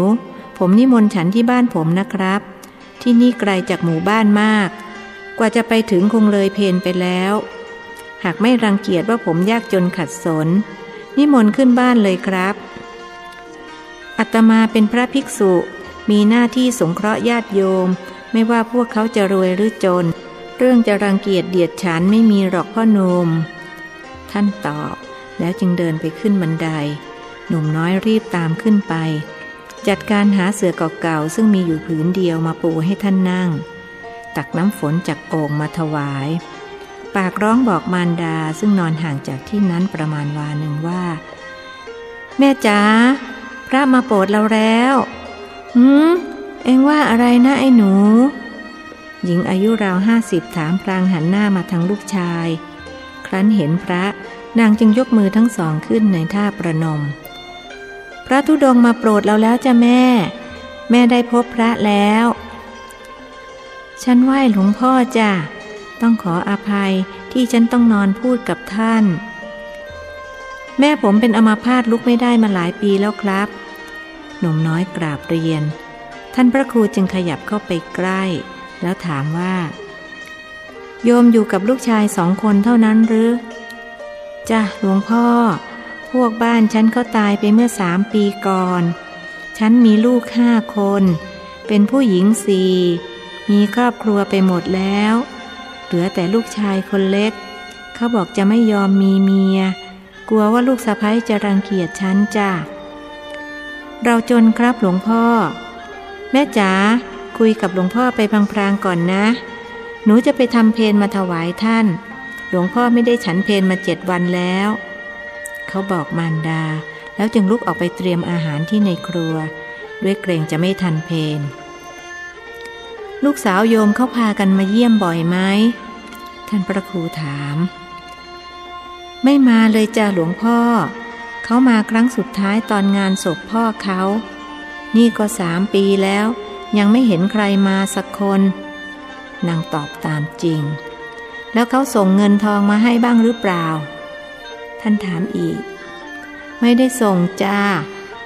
แบบนี้ก็ใช้ไม่ได้นะสิ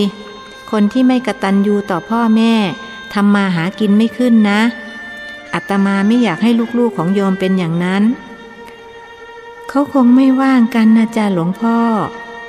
นางแก้ตัวแทนลูกๆไม่ว่างก็ต้องทำให้ว่างนี่อะไรตั้งสองปีสามปียังไม่มาหาแม่กันเลยโยมกับลูกชายมิลำบากแย่หรือจะทำยังไงได้ล่ะจ๊ะหลวงพ่อฉันสองคนแม่ลูกลำบากมากทีเดียวบางวันต้องอดมื้อกินมื้อลูกชายฉันเขาดีเหลือเกินเขาดูแลฉันมาตั้งแต่พ่อเขาตายใหม่ๆตอนนั้นอายุแค่สิบสี่แต่ต้องรับภาระหนักมากทั้งหุงหาอาหารอาบน้ำป้อนข้าว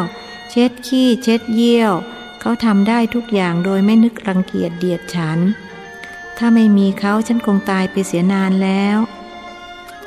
เป็นบุญของโยมที่มีลูกดีลูกที่กตัญญูต่อพ่อแม่จะประสบความรุ่งเรืองในชีวิตอาตมาไม่ใช่พระหมอดูแต่ก็ขอทำนายว่าลูกชายของโยมจะต้องเป็นเศรษฐีภายในสามวันเจ็ดวันจริงหรือจ้าหลวงพ่อถ้าเป็นอย่างที่หลวงพ่อทำนายก็แปลว่าหลวงพ่อนำโชคมาให้ฉันกับลูกฉันต้องขอบคุณหลวงพ่อมากจ้ะแต่ฉันก็ยังมองไม่เห็นทางว่าจะร่ำรวยขึ้นมาได้ยังไงเดี๋ยวโยมก็จะรู้เองพระธุดงค์ตอบด้วยความมั่นใจในธรรมานุภาพหนุ่มน้อยเข้าครัวไปก่อไฟตั้งหม้อข้าวข้าวสารเหลืออยู่เป็นทนานสุดท้ายแต่เขาก็เต็มใจที่จะถวายพระธุดงค์ซึ่งท่านอดอาหารมาถึงเจ็ดวันพรุ่งนี้เช้าเขาจะนำฟืนไปขายที่ตลาดคงจะมีเงินพอซื้อข้าวสารและของแห้งเช่นพริกหอมกระเทียมมาเก็บไว้สำหรับทำอาหารให้มารดาขณะรอให้ข้าวเดือดเขาลงไปเก็บผักปังข้างรั้วมารกรรมหนึ่งเดินลอดใต้ถุนมาจะขึ้นบันไดก็พบวัตถุก้อนกลมๆสีเทาดำสองก้อนจึงหยิบขึ้นมาดูหากก็ไม่รู้ว่ามันคืออะไรจึงนำไปให้พระธุดงค์ดูนี่เขาเรียกว่าเงินกลมพ่อหนุ่มจะเป็นเศรษฐีแล้วท่านพระครูบอกเขาท่านเห็นว่าใต้ถุนบ้านชายหนุ่มมีไหใส่เงินกลมฝังอยู่เป็นสมบัติที่บรรพบุรุษฝังไว้หลายสิบปีแล้วผมหรือครับจะเป็นเศรษฐีหลวงพ่อพูดเล่นใช่ไหมครับพูดจริงสิเอาละไปดูหม้อข้าวในครัวก่อนพูดตอนนี้เดี๋ยวข้าวไหม้หนุ่มน้อยจึงลุกออกไปอย่างว่าง่ายข้าวในหม้อกำลังเดือดมีน้ำข้าวล้นออกมาใส่เตาเสียงดังแฉะแฉะเขารีบเปิดฝาหม้อแล้วใช้ทัพพีคนให้ทั่วปล่อยให้มันเดือดอีกสักพักกระทั่งเม็ดข้าวสุกดีจึงยกหม้อลงจากเตาปิดฝาใช้ไม้ขัดหม้อสอดตรงหูทั้งสองข้างแล้วรินน้ำข้าวใส่ชามไว้ระหว่างรอให้ข้าวเสด็จน้ำก็คั่วถั่วลิสงอันเป็นผลิตผลจากน้ำพักน้ำแรงของเขาเมื่อถั่วใกล้จะสุกจึงหยอดน้ำปลาลงในกระทะเสียงดังฉ่าฉ่าใช้ตะหลิวคนกลับไปกลับมาจนน้ำปลาแห้งจับเป็นเกล็ดสีขาวๆรอบๆเม็ดถั่วซึ่งสุกพอดีตักถั่วใส่จานสังกะสียกกระทะลงนำหม้อข้าวขึ้นดงไฟพลิกไปพลิกมาให้ข้าวระอุทั่วทั้งหม้อจากนั้นจึงตำน้ำพริกและต้มผักเสร็จแล้วจึงยกสำรับมาถวายพระธุดงค์ท่านพระครูได้ฉันเพลเป็นมื้อแรกหลังจากที่ไม่ได้ฉันมาเจ็ดวันท่านรู้ว่าเด็กหนุ่มจะได้พลานิสงส์อันยิ่งใหญ่เพราะเขาทำบุญด้วยความเต็มใจฉันเพลเสร็จท่านจึงยถาสัพพี หนุ่มน้อยและมารดาประนมมือรับพรอย่างยินดีปรีดาจากนั้นจึงบอกเขาว่าสิ่งที่พ่อหนุ่มนำมาให้อาตมาดูนั้นเขาเรียกว่าเงินกลมเป็นเงินที่คนโบราณเขาใช้กันใต้ถุนบ้านพ่อหนุ่มมีไหบรรจุเงินกลมฝังอยู่ให้นำเงินกลมไปขายในเมืองวันละแปดสิบก้อนนำเงินไปฝากธนาคารไว้อย่านำไปทีเดียวหมดให้นำไปวันละแปดสิบก้อนทำตามที่อาตมาบอกนะทำไมต้องนำไปวันละแปดสิบก้อนครับเขาสงสัยเพราะถ้าเอาไปมากจะเป็นอันตรายกับตัวเองครับผมจะเชื่อหลวงพ่อพรุ่งนี้ผมจะเอาไปขายแต่เช้าแล้วผมจะต้องขุดไหขึ้นมาไว้บนเรือนไหมครับไม่ต้องเอาไว้อย่างนั้นแหละไม่มีใครมาขโมยของเธอไปได้หรอกเพราะเขาไม่มีคุณสมบัติที่จะได้ทรัพย์เหล่านี้แล้วจึงบอกมารดาของเด็กหนุ่มว่าพอลูกโยมกลายเป็นเศรษฐีเขาก็จะพาโยมไปรักษาในเมืองโยมจะหายเป็นปกติในอีกสามเดือนข้างหน้าเพราะมีลูกดีฉันยังมีโอกาสจะหายได้หรือจ้าหลวงพ่อได้สิอาตมาจะช่วยแผ่เมตตาให้ขอให้โยมสวดมนต์ไหว้พระทุกคืนนะฉันลุกขึ้นนั่งไม่ได้แล้วจะสวดมนต์ได้หรือจ้าหลวงพ่อได้สินั่งไม่ได้ก็นอนสวดการสวดมนต์ใช้ปากกับใจสองอย่างเท่านั้นเอาละอาตมาเห็นจะต้องลาขอให้โยมกับลูกจงมั่งมีสีสุขนะโยมนะสาธุนางยกมือขึ้นประนมเหนือศีรษะแล้วบอกลูกว่าไอ้หนูลงไปส่งหลวงพ่อท่านอ้อหาน้ำให้ท่านไปฉันกลางทางด้วยท่านอุตส่าห์มาโปรดถึงบ้านจ้ะแม่เดี๋ยวหนูจะเอาน้ำฝนใส่กระบอกถวายท่านไปไว้ฉันกลางทางหนุ่มน้อยพูดแล้วลุกออกไปจัดการ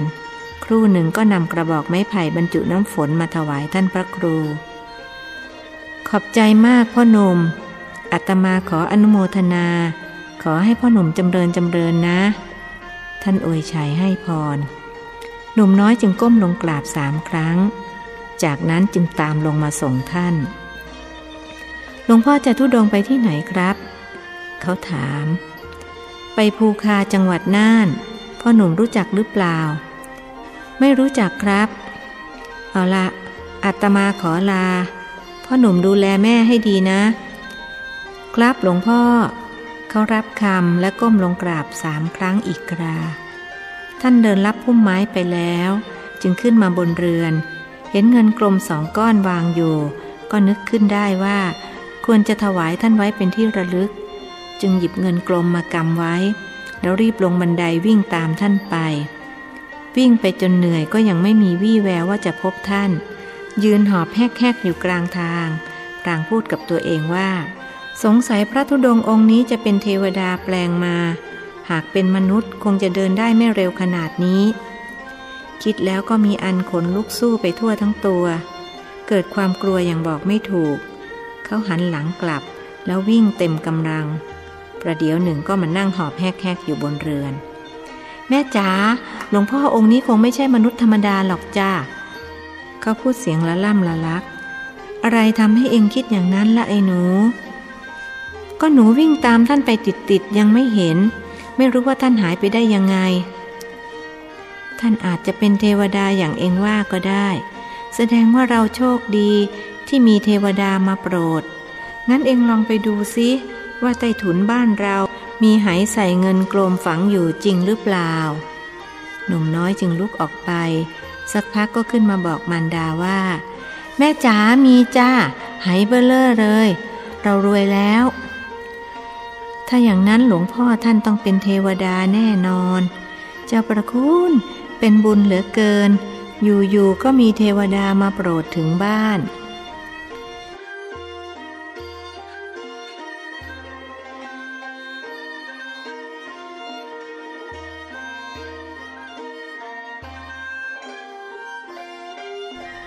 ออกจากบ้านสองแม่ลูกมาแล้วสมภารวัดป่ามะม่วงก็ใช้คาถาย่นระยะทางเพื่อที่จะได้ถึงภูคาโดยเร็วที่ใดไม่มีบ้านคนท่านก็ใช้คาถาแต่ถ้าพบบ้านคน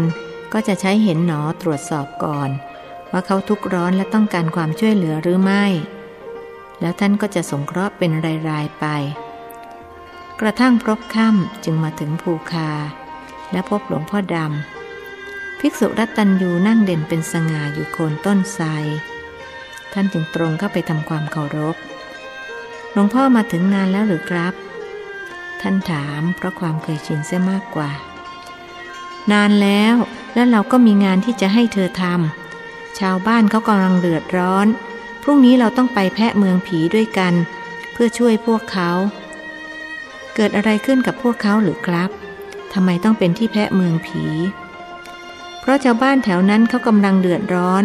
พวกผีดิบออกมารังควานชาวบ้านในตอนกลางคืนเราต้องไปปราบผีดิบ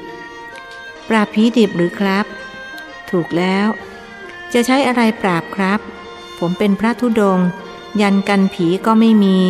มีดหมอก็ไม่ได้เอามาเธอมีสิ่งเหล่านี้ด้วยหรือมีสิครับหลวงพ่อเพราะผมได้รับนิมนต์ให้ไปปราบผีอยู่บ่อยๆก็เลยต้องมีอาวุธเอาไว้ป้องกันตัวแล้วเธอเคยใช้อาวุธเหล่านั้นบ้างไหมไม่เคยครับส่วนใหญ่ผมจะใช้อาวุธของพระพุทธเจ้าแทนแล้วมีไว้ทำไมมีไว้ป้องกันตัวครับถึงไม่เคยเอาออกมาใช้แต่มีไว้มันก็ทำให้อุ่นใจครับต่อไปนี้เธอไม่ต้องมีสิ่งเหล่านั้นก็ได้เพียงระลึกถึงพระรัตนตรัยขอถึงพระรัตนตรัยว่าเป็นที่พึ่งที่ระลึกเท่านี้ก็พอเพราะบัดนี้เธอถึงแล้วซึ่งความไม่สะดุ้งกลัวภัยใดๆอีกครับหลวงพ่อแต่ถึงผมจะไม่ต้องสะดุ้งกลัวภัยใดๆอีกแม้แต่ภัยในวัฏสงสารแต่ผมก็ยังอยากเก็บผ้ายันและมีดหมอไว้เป็นที่ระลึกครับผมขออนุญาตเก็บต่อไปนะครับเธอนี่พิลึกเอาเถอะอยากจะเก็บก็ไม่ว่าแต่พรุ่งนี้ไม่ต้องใช้อาวุธใดๆทั้งสิ้นใช้จิตอย่างเดียวก็เกินพอ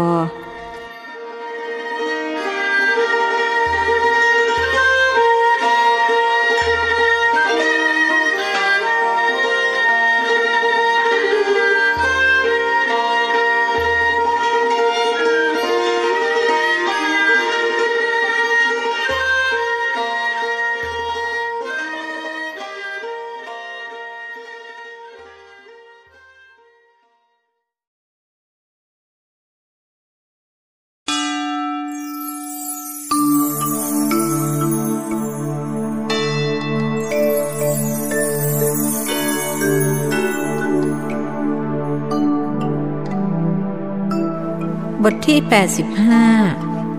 แพะเมืองผีส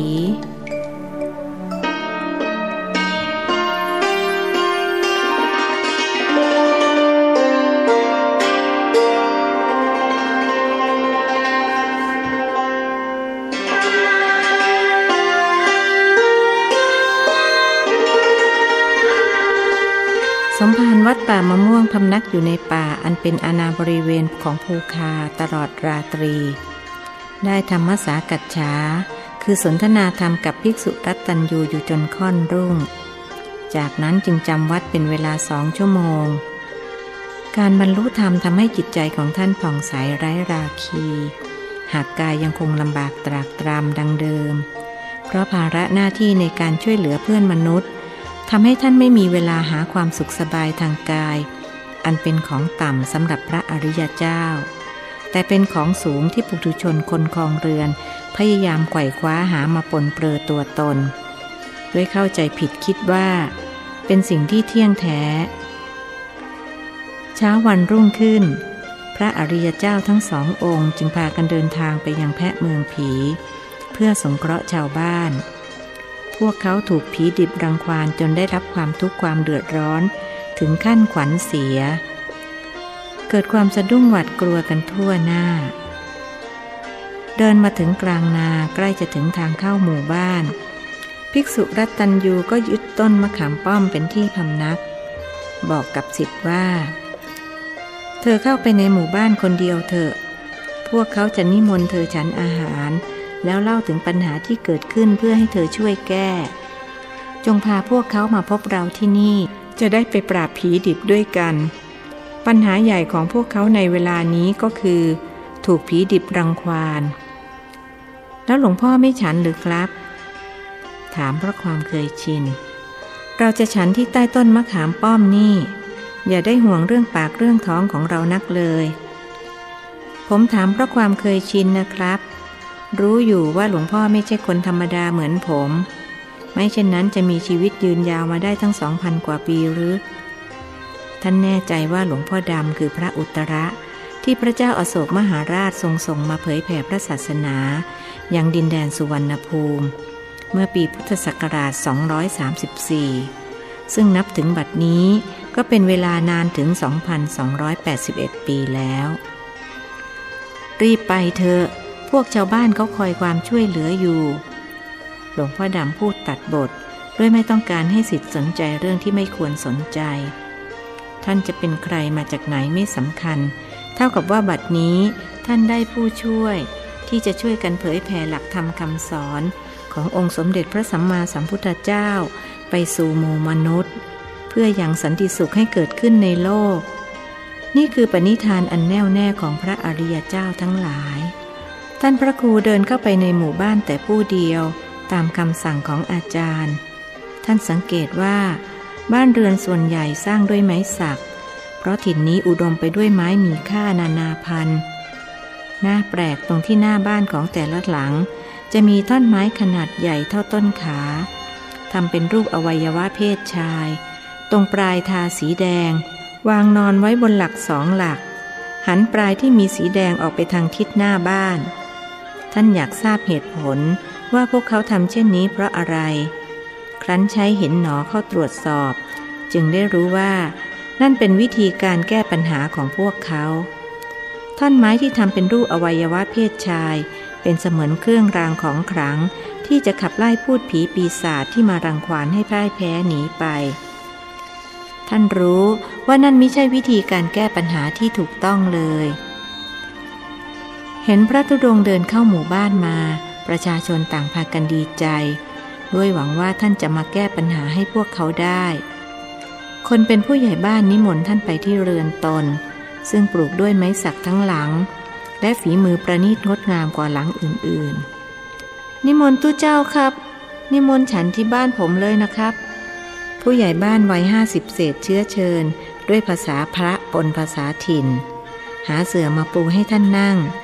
ตักน้ำฝนใส่ขันเงินมาถวายแล้วเรียกภรรยาและลูกสาวลูกชายมากราบท่านภิกษุอาคันตุกะรู้สึกแปลกใจที่ลูกชายสองคนของผู้ใหญ่บ้านทาปากทาเล็บสีแดงทั้งคู่ส่วนลูกสาวสามคนและภรรยาของเขา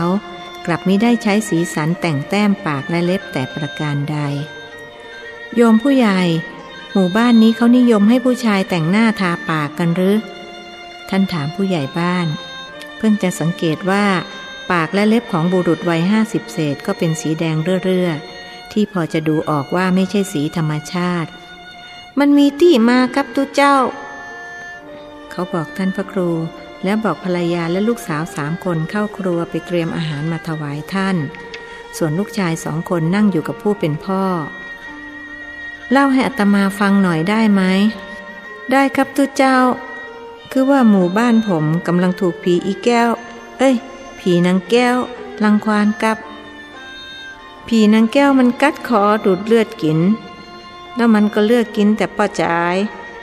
จายในหมู่บ้านผมถูกผีนางแก้วกินคืนละคนสองคนเล่นเอาหมู่ผมหวาดกลัวไปต้อยๆกันเลยต้องหาวิธีป้องกันด้วยการแต่งตัวเป็นแม่ยิง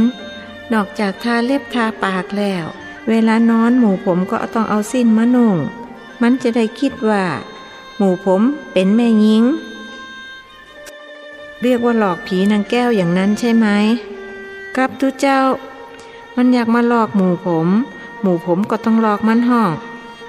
แล้วคิดว่าผีเขาไม่รู้หรือผีโง่กว่าคนหรืออย่างไรมันคงบ่ฮู้หรอกครับทุกเจ้าว่าคนที่แต่งตัวเป็นแม่ยิงยังบ่เคยถูกมันกินแต่อีกหน่อยเขาก็ต้องรู้ความลับไม่มีในโลกพวกโยมแก้ปัญหาไม่ถูกจุดเหมือนกินละมุดถูกเม็ดแต่เอาเธออาตมาจะช่วยถึงอาตมาจะไม่ใช่พ่อมดหมอผีแต่ก็ช่วยพวกโยมได้วิธีแก้ปัญหาที่ถูกจะต้องใช้วิธีของพระพุทธเจ้า ที่ทรงสอนไว้ในหลักอริยสัจสี่การจะแก้ปัญหาได้ต้องรู้ต้นตอของปัญหาแล้วก็แก้ที่ต้นตอนั้นพูดตามภาษาพระคือเราต้องรู้เหตุแล้วก็ดับเหตุนั้นเสียเมื่อเหตุดับผลก็ดับแต่พวกโยมมาดับที่ปลายเหตุจึงแก้ปัญหาไม่ได้เอาเถอะเดี๋ยวอาตมาจะพาไปหาหลวงพ่อองค์หนึ่งท่านเก่งมากสามารถแก้ปัญหาได้ทุกเรื่องแล้วท่านอยู่ไหนครับตุ๊เจ้าอยู่กลางทุ่งโน่นท่านพักอยู่ใต้ต้นมะขามป้อมเนี่ยอย่างท่านบอกเข้ามาในหมู่บ้านครับผมจะไปนิมนต์ท่านเข้ามาฉันในหมู่บ้านนะครับไม่ต้องหรอกท่านฉันของท่านเองได้เอาละเป็นอันว่าเสร็จแล้วอาตมาจะพาไปให้ท่านช่วยโยมวางใจได้ท่านทราบว่าพวกโยมกำลังมีปัญหาเรื่องถูกผีดิบรังควานที่โยมเรียกว่าผีนางแก้วนั่นแหละผีดิบหรือครับลูกชายผู้ใหญ่บ้านถามขึ้นพร้อมกันด้วยท่าทางตระหนกและหวาดกลัวไม่ต้องกลัวหรอกหนูรับรองว่าหลวงปู่ช่วยได้ต่อไปพวกผู้ชายในหมู่บ้านจะไม่ต้องนุ่งผ้าถุงนอนแล้วก็ไม่ต้องแต่งหน้าทาเล็บอีกเรื่องความสวยความงามต้องยกให้ผู้หญิงเขาส่วนผู้ชายต้องเข้มแข็งและกล้าหาญเป็นผู้นำที่ดีไม่ใช่มาแต่งตัวเป็นผู้หญิงท่านถือโอกาสเทศนอกธรรมาสน์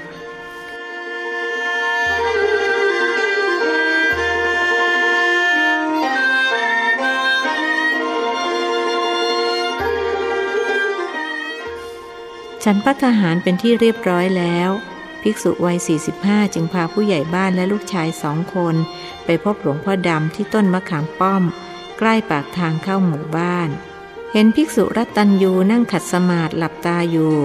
จึงเข้าไปกราบท่านสามครั้งผู้ใหญ่บ้านและลูกชายสองคนทำตามมากันแล้วหรือหลวงพ่อดำถามทั้งที่ยังหลับตาครับหลวงพ่อผมพาผู้ใหญ่บ้านกับลูกชายมากราบหลวงพ่อครับผมบอกเขาว่าหลวงพ่อจะช่วยพวกชาวบ้านได้ท่านพระครูรายงานเราเพียงแต่ช่วยแนะนำส่วนการแก้ปัญหาพวกเขาต้องช่วยตัวเองอัตตาหิอัตโนนาโถตนและเป็นที่พึ่งของตนไม่มีใครช่วยใครได้หากเขาไม่ช่วยตัวเองเอาละต่อไปนี้เป็นหน้าที่ของเธอที่จะอธิบายให้พวกเขาฟังประโยคหลังท่านพูดกับภิกษุวัยสี่สิบห้าหมูผมพร้อมที่จะช่วยตัวเองแล้วขอตู้เจ้าโปรดแนะนำตัวครับผู้ใหญ่บ้านประนมกรกราบเรียนท่านพระครูจึงพูดขึ้นว่าดีแล้วอาตมาต้องการคำยืนยันอย่างนี้จำไว้นะไม่มีใครช่วยใครได้ถ้าเขาไม่ช่วยตัวเองคนเราต้องช่วยตัวเองตลอดนับตั้งแต่ลืมตาดูโลกกระทั่งตายจากโลกไปบ่แต่ก้าหลวงปู่ตอนลืมตาดูโลกผมยังช่วยตัวเองบ่ได้ต้องเปิ้งพ่อแม่บางคนใหญ่แล้วก็ยังต้องเปิ้งพ่อแม่ลูกชายคนโตของผู้ใหญ่บ้านไม่เห็นด้วยทำไมจะไม่จริงนี่หลวงปู่ไม่ได้พูดเองนะแต่องค์สมเด็จพระสัมมาสัมพุทธเจ้าท่านทรงสอนไว้สิ่งที่พระองค์สอนเป็นสัจธรรมสามารถพิสูจน์ได้ทุกเมื่ออย่างที่พ่อหนุ่มพูดว่าเมื่อเราลืมตาดูโลกเรายังช่วยตัวเองไม่ได้นั้นไม่จริงเพราะความจริงก็คือเราต้องช่วยตัวเองมาตั้งแต่เกิดพอเราเกิดเรายังทำมาหากินไม่ได้แม่ก็เอานมใส่ปากเราถ้าเราไม่ดูดไม่กินเราก็ต้องตายเพราะอย่างนี้แหละหลวงพ่อจึงพูดว่าเราต้องช่วยตัวเองตั้งแต่เกิดจนตายท่านเปลี่ยนจากหนูมาเป็นพ่อหนุ่มแต่กับหลวงปู่อู้ตูกผมเห็นโตยลูกชายคนที่สองของผู้ใหญ่เข้าใจได้ฉับพลันเพราะจัดอยู่ในประเภทอุคติตันยูแล้วหลวงปู่จะแนะนำหมู่ผมเกี่ยวกับผีนางแก้วจะได้ครับเมื่อตะกี้หลวงปู่บอกว่าผีนางแก้วเป็นผีดิบหมู่ผมยังบ่เข้าใจผู้ใหญ่บ้านยังกังขาเขาพลอยเรียกท่านพระครูว่าหลวงปู่ตามลูกชายไปด้วยความไม่เข้าใจก็คือความไม่รู้และเพราะความไม่รู้นี่เองที่ทำให้พวกโยมแก้ปัญหากันไม่ถูกจุดแต่ไม่เป็นไร ขอให้ถือเสียว่าผิดเป็นครูแล้วก็มาเริ่มต้นกันใหม่หมู่ผมแก้ปัญหาบ่ถูกจุดจะใดครับบุรุษวัยห้าสิบเศษถามอีกเพราะโยมไม่รู้จักผีนางแก้วที่แท้จริงนะสิที่โยมเรียกว่าผีนางแก้วนั้นแท้จริงคือผีดิบผีดิบแปลง่ายๆก็คือผีที่ไม่สุกที่ไม่สุกเพราะไม่ได้เผาและเพราะไม่เผาผีนี่แหละจึงทำให้เกิดผีดิบขึ้นมาอาละวาดทำให้พวกโยมหวาดกลัวกันอยู่ในเวลานี้หลวงปู่ยิงอู้ผมก็ยิ่งพอเข้าใจครับผู้ใหญ่บ้านรู้สึกเป็นงงมากขึ้นแต่ลูกชายคนที่สองของเขาเข้าใจและพูดว่าแต่ครับหลวงปู่หมู่คนบ้านผมบ่นิยมเผาผีเวลามีคนตายก็จะเอาไปฝังไว้ในป่าซ่าเลิกๆห่างไกลจากหมู่บ้านไปเป็นสิบสิบกิโลถูกต้องพ่อหนุ่มนี่เก่งมากสามารถเข้าใจอะไรๆได้ฉับพลันหลวงปู่ขอทำนายว่าในอนาคตพ่อหนุ่มจะได้เป็นด็อกเตอร์โยมเลี้ยงลูกให้ดีๆนะเขาจะเรียนถึงระดับปริญญาเอกท่านทำนายถ่ายทักโดยไม่ต้องใช้เห็นหนอผมจะมีบุญถึงขนาดนั่นเจ้าหรือครับหลวงปู่ผู้ใหญ่บ้านยังสงสัยมีสิถ้าโยมแก้ปัญหาเรื่องผีดิบให้ชาวบ้านได้โยมก็จะมีโชคสองชั้นโชคชั้นที่หนึ่งคือโยมจะได้เลื่อนจากผู้ใหญ่บ้านมาเป็นกำนันโชคชั้นที่สองคือลูกจะได้เป็นด็อกเตอร์คำทำนายของท่านพระครูทำให้ผู้ใหญ่บ้านใจพองคับอกรีบกราบเรียนท่านว่าผมขอปฏิญาณว่าจะแก้ปัญหาให้ได้เพราะผมฝันอยากจะเป็นกำนันมานานแล้วหลวงปู่ต้องช่วยผมนะครับบอกแล้วอย่างไรเราว่าโยมต้องช่วยตัวเองอาตมาเพียงแต่แนะนำเท่านั้นถ้าจะอ้านหลวงปู่กรุณาแนะนำมาเลยครับว่าจะฮื้อผมทำจะได้ใจเย็นๆโยมผู้ใหญ่ช้าๆได้พระสองเล่มงามก็อย่างที่อาตมาพูดไว้เมื่อกี้นี้ว่าวิธีแก้ปัญหาที่ถูกจุดต้องใช้หลักอริยสัจสี่ตอนนี้เราก็รู้สาเหตุของปัญหาแล้วว่ามาจากการที่พวกชาวบ้านไม่นิยมเผาผีผีดิบที่มาอาละวาดอยู่ขณะนี้เป็นผีผู้หญิงก่อนตายพวกเขาผูกพยาบาทพวกผู้ชายบ้างก็อาฆาตสามีที่เจ้าชู้นอกใจเขาบ้างก็อาฆาตที่ถูกผู้ชายหลอกพอตายแรงพยาบาทมันสามารถฝืนแรงกรรมได้ชั่วระยะเวลาหนึ่งเขาจึงไม่ยอมไปเกิดตามกรรมที่ทำแต่ได้มาเข้าร่างแล้วก็ออกทำการแก้แค้นเวลาหกโมงเย็นเขาจะลุกออกมาจากหลุมแล้วเข้าไปในหมู่บ้านเลือกกินแต่ผู้ชายจะสังเกตว่าคนที่ตายจะมีแผลที่ลำคอนั่นเพราะถูกผีดิบดูดเลือดแล้วก็ไม่มีผู้หญิงตายในลักษณะนี้เพราะผีดิบเหล่านี้ต้องการกินแต่เลือดผู้ชายเพื่อล้างแค้นน่ากลัวจังนะครับหลวงปู่ไม่ต้องกลัวเดี๋ยวพ่อของพ่อหนุ่มจะแก้ปัญหาได้ขณะที่ท่านพระครูสนทนาโต้ตอบกับผู้ใหญ่บ้านและลูกชายหลวงพ่อดำยังคงนั่งหลับตานิ่งอยู่หากในความนิ่งนั้นท่านก็ฟังเพื่อทดสอบปัญญาญาณของศิษย์ไปด้วยผมจะแก้ปัญหาจะได้ครับผู้ใหญ่บ้านถามอีกให้โยมกลับไปที่หมู่บ้านพาลูกบ้านผู้ชายสักสี่ห้าคนไปที่ป่าช้าเอาจอบเสียมและมีดเหน็บไปด้วยผมไปตัวจะได้บอกครับหลวงปู่หนุ่มน้อยสองคนถามขึ้นพร้อมกันพ่อหนุ่มไม่กลัวหรอกหรือบอกกลัวครับผู้ชายต้องกล้าหาญและเป็นผู้นำที่ดีหลวงปู่สอนไว้เมื่อกี้นี่ครับหนุ่มน้อยคนที่อายุน้อยที่สุดตอบ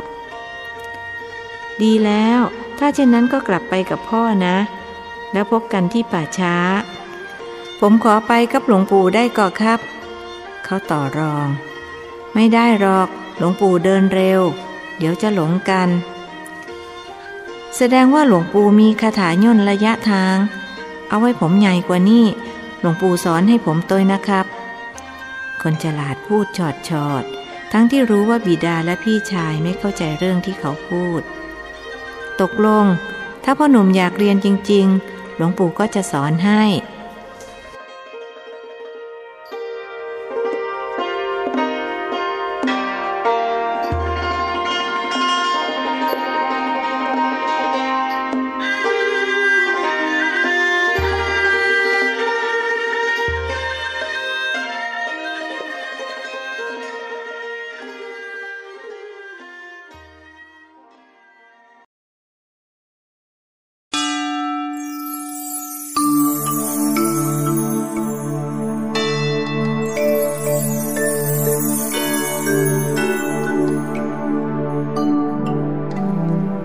บทที่แปดสิบหกนิโรธสมาบัติผู้ใหญ่บ้านพาลู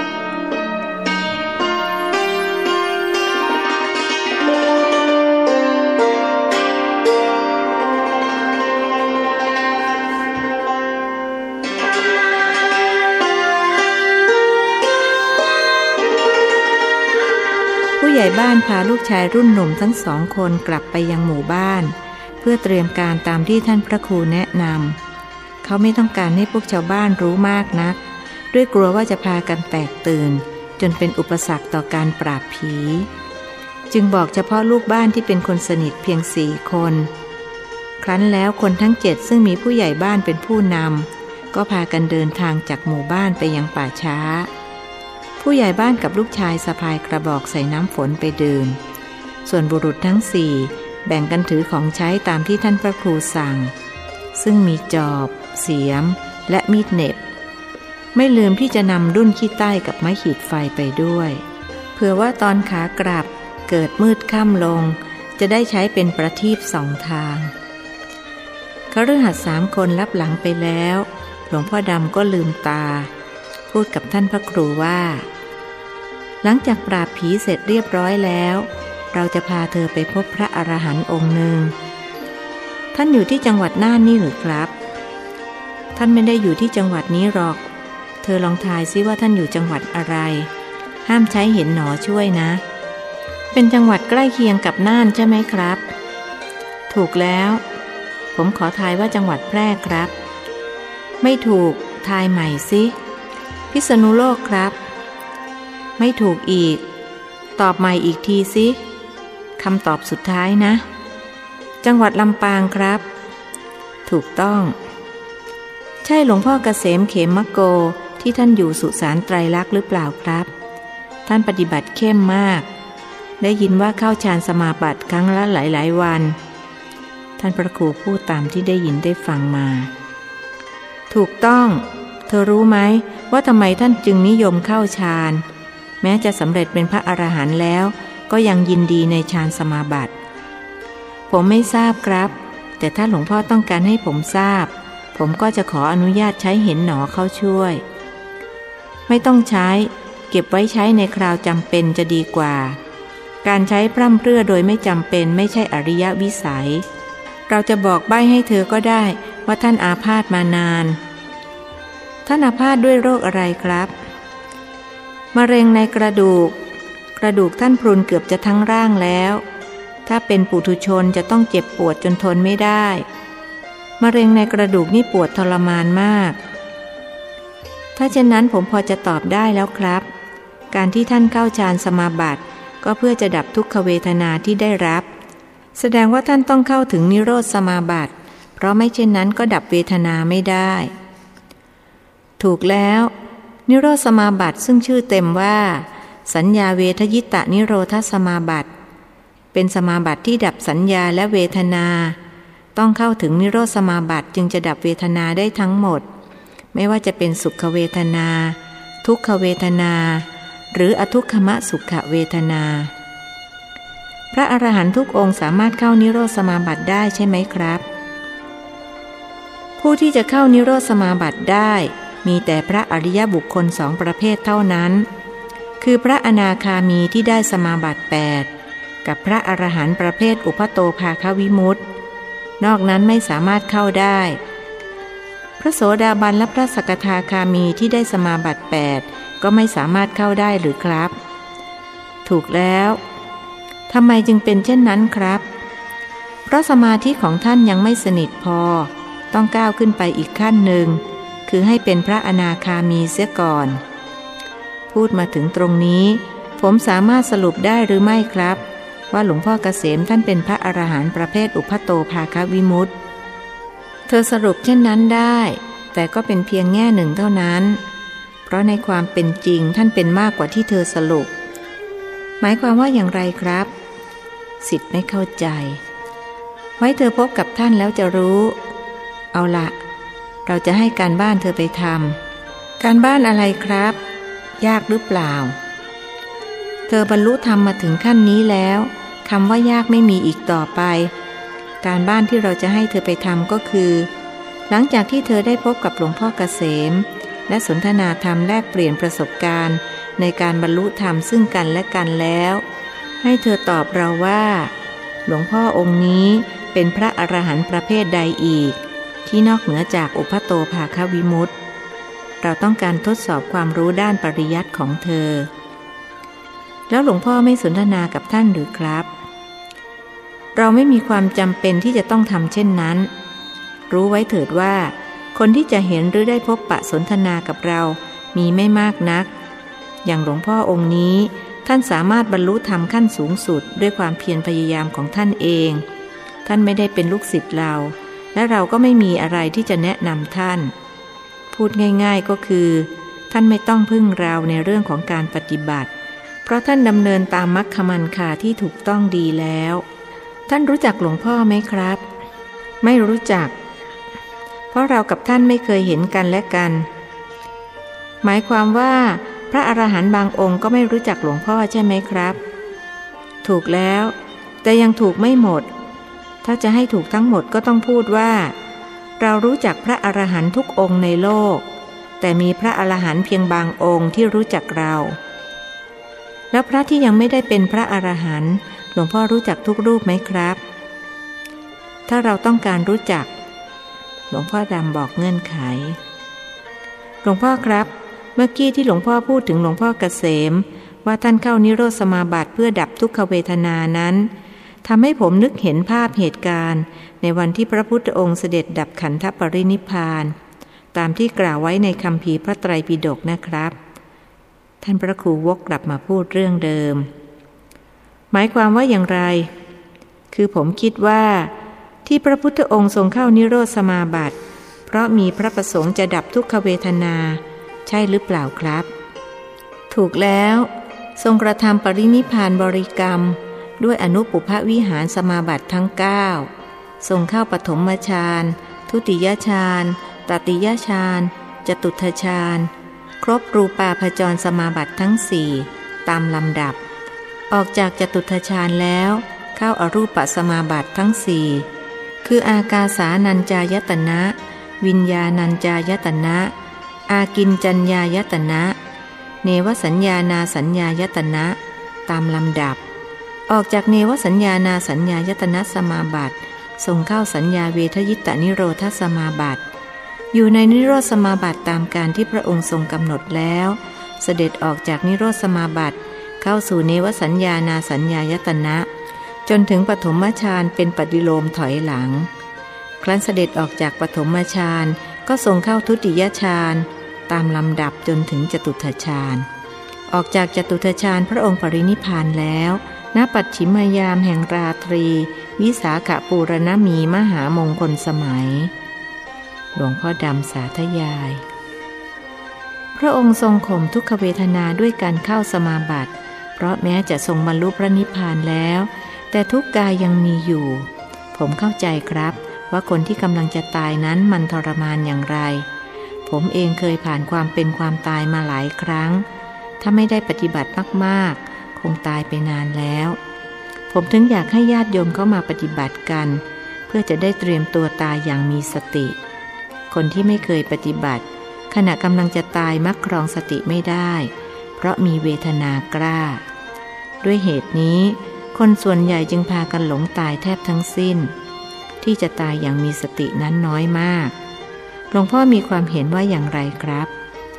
ศิษย์ถามอาจารย์เรื่องนี้เราไม่มีความเห็นหรอกเพราะไม่มีประสบการณ์ก็เรายังไม่เคยตายนี่นะครับคงจะมีหลวงพ่อองค์เดียวในโลกที่อยู่นานกว่าใครๆผมมีความเชื่อส่วนตัวว่าหลวงพ่อมีอายุไม่ต่ำกว่า สองพัน ปีท่านพยายามพูดเรียบเคียงเพื่อจะทราบอายุที่แท้จริงของหลวงพ่อดำหากก็ต้องผิดหวังเพราะภิกษุรัตตัญญูมิได้พูดว่ากระไรไปที่ป่าช้ากันเถอะป่านนี้พวกโยมคงใกล้ถึงแล้วหลวงพ่อดำพูดหลังจากที่นิ่งอยู่อึดใจใหญ่ครับผมพร้อมแล้วจากนั้นอาจารย์กับศิษย์ก็ใช้คาถาย่นระยะทางโดยต่างองค์ต่างใช้ประเดี๋ยวหนึ่งก็มาถึงป่าช้า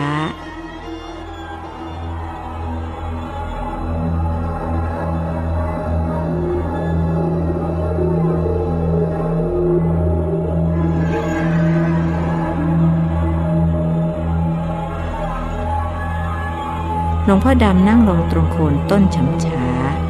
ส่วนท่านพระครูนั่งต่ำลงมาครู่ใหญ่ๆพวกโยมทั้งเจ็ดคนก็มาถึงหลังจากใช้เวลาเดินทางถึงสองชั่วโมงหลวงปู่อิดก่อครับหนุ่มน้อยลูกชายผู้ใหญ่บ้านถามท่านพระครูเมื่อเห็นหลวงพ่อดำนั่งหลับตาอยู่ไม่เหนื่อยหรอกพ่อหนุ่มล่ะเหนื่อยไหมอิดครับพวกคนใหญ่เขาเดินบลอเด็กเลยผมกับพี่ชายต้องหีบเพราะกลัวจะบ่ทันพวกเขาพ่อหนุ่มตอบผมกลัวผีอีแก้วจะมาจับไปดูดเลือดตัวครับพี่ชายเด็กหนุ่มบอกเหตุผลไม่จับหรอกกลางวันแสกๆอย่างนี้เขาไม่ออกมาหรอกไม่ต้องกลัวนะท่านพระครูพูดปลอบใจลูกชายหัวหน้าหมู่บ้านนั่งพักกันพอหายเหนื่อยแล้วผู้ใหญ่บ้านก็ถามท่านพระครูว่าหมู่เฮาจะปราบผีกันได้หรือยังครับหลวงพ่อหลวงพ่อครับโยมเขาถามว่าพวกเขาจะลงมือปราบผีกันได้หรือยังท่านพระครูถามหลวงพ่อดำได้เลยเธอบอกเขาสิว่าให้ขุดซากผีขึ้นมาก่อนต่อจากนั้นเป็นหน้าที่ของเราที่จะบอกว่าจะทำอย่างไร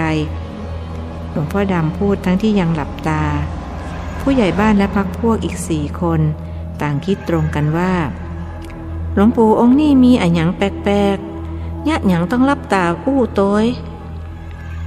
สมภารวัดป่ามะม่วงเข้าใจในสิ่งที่ภิกษุรัตตัญญูพูด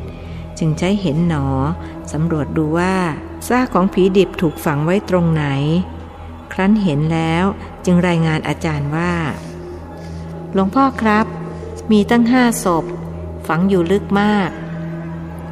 ขุดขึ้นมาสามศพก็พออีกสองศพยังไม่เป็น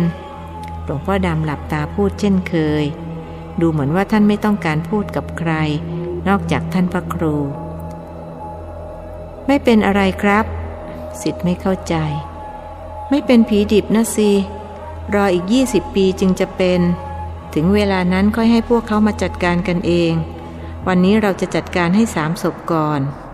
ท่านบอกกล่าวแล้วสามศพที่ว่าเป็นนั้นศพไหนบ้างครับเพราะผมเห็นเหมือนเหมือนกันทุกศพลองดูใหม่แล้วสั่งให้เขาขุดขึ้นมาภิกษุรัตตัญญูสั่งแล้วก็ไม่ได้พูดอะไรอีกท่านพระครูจึงต้องดูอย่างละเอียดถี่ถ้วนอีกครั้งแล้วจึงชี้ให้ผู้ใหญ่บ้านดูเนินเตี้ยๆที่มีหญ้าคาขึ้นอยู่เต็มขุดลงไปตรงนั้นแหละขุดลึกๆเลยท่านสั่งจากนั้นบุรุษสี่คนก็ช่วยกันขุดโดยมีผู้ใหญ่บ้านยืนบงการอยู่ใกล้ๆส่วนเด็กหนุ่มสองนายนั่งเฝ้าหลวงปู่เพราะคิดตรงกันว่าถ้าผีดิบเกิดลุกขึ้นมาอาละวาดก็จะยึดหลวงปู่ไว้เป็นสรณะขุดลึกลงไปได้ประมาณวาหนึ่งบุรุษสี่คนก็ถึงกับเหงื่อตกทั้งที่ยังไม่มีทีท่าว่าจะพบซากผีจึงอุทธรณ์ว่าสงสัยจะบ่ใส่ตรงนี้มั้งหลวงปู่หมู่ผมคุดตั้งเหมือนยังบ่เจออะหยังเลยเจอสิขุดต่อไปเรื่อยๆต้องเจอแน่ถ้าไม่เจออาตมาจะให้ปรับหลวงปู่มีอะหยังจะฮื้อผมปั๊บครับบ่หันมีอะหยังเลยมีแต่บาดกับย่ามบุรุษนายหนึ่งถามซื่อๆก็ให้ริบบาดกับย่ามไงล่ะหรือจะเอาจีวรไปด้วยก็ได้แต่ขอสบงไว้นะไม่งั้นจะดูอุจจาดเกินไปท่านพูดยิ้มยิ้มเมื่อหลวงปู่บอกให้ขุดต่อพวกเขาจึงจำต้องขุดปลอบใจตัวเองว่าท่านคงไม่โกหกครั้นขุดลึกลงไปอีกสองวาก็พบฟากผุผุคลุมสิ่งหนึ่งไว้จึงช่วยกันเขี่ยฟากออกสิ่งที่พวกเขาเห็นทำให้หัวใจแทบจะหยุดเต้นอุทานขึ้นพร้อมกันราวกับนัดว่าผีดิบ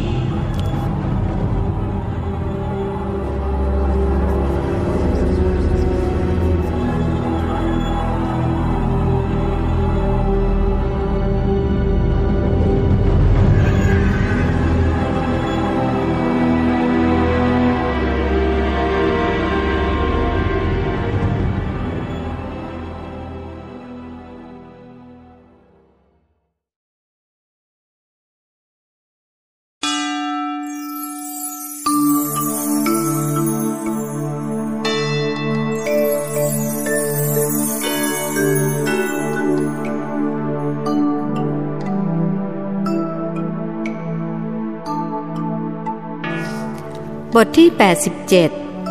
ผีดิบพบแล้วหรือท่านพระครูถามพร้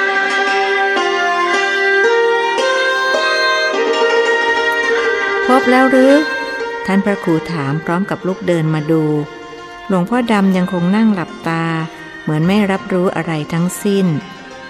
น่าเกลียดน่ากลัวจังเลยครับหลวงปู่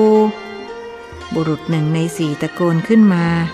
หนุ่มน้อยสองคนซึ่งลุกตามท่านพระครูมาติดๆครั้นเห็นซากศพก็ถึงกับเอามือปิดหน้า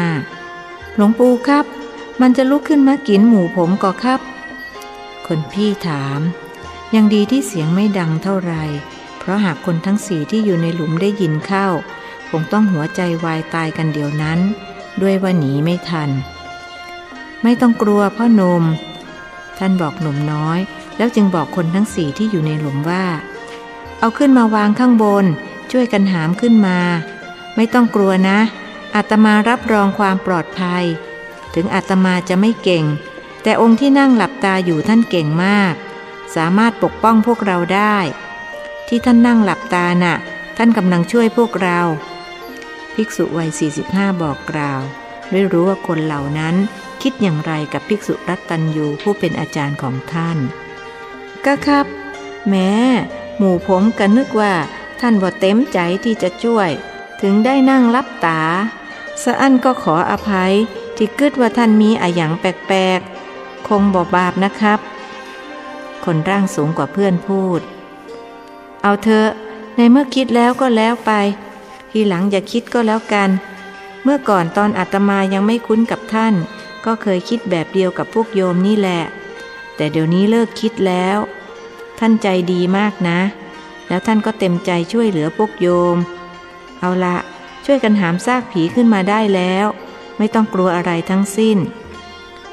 ได้กำลังใจจากท่านพระครูเช่นนั้นคนทั้งสี่ก็ช่วยกันหามศพขึ้นมาจากหลุม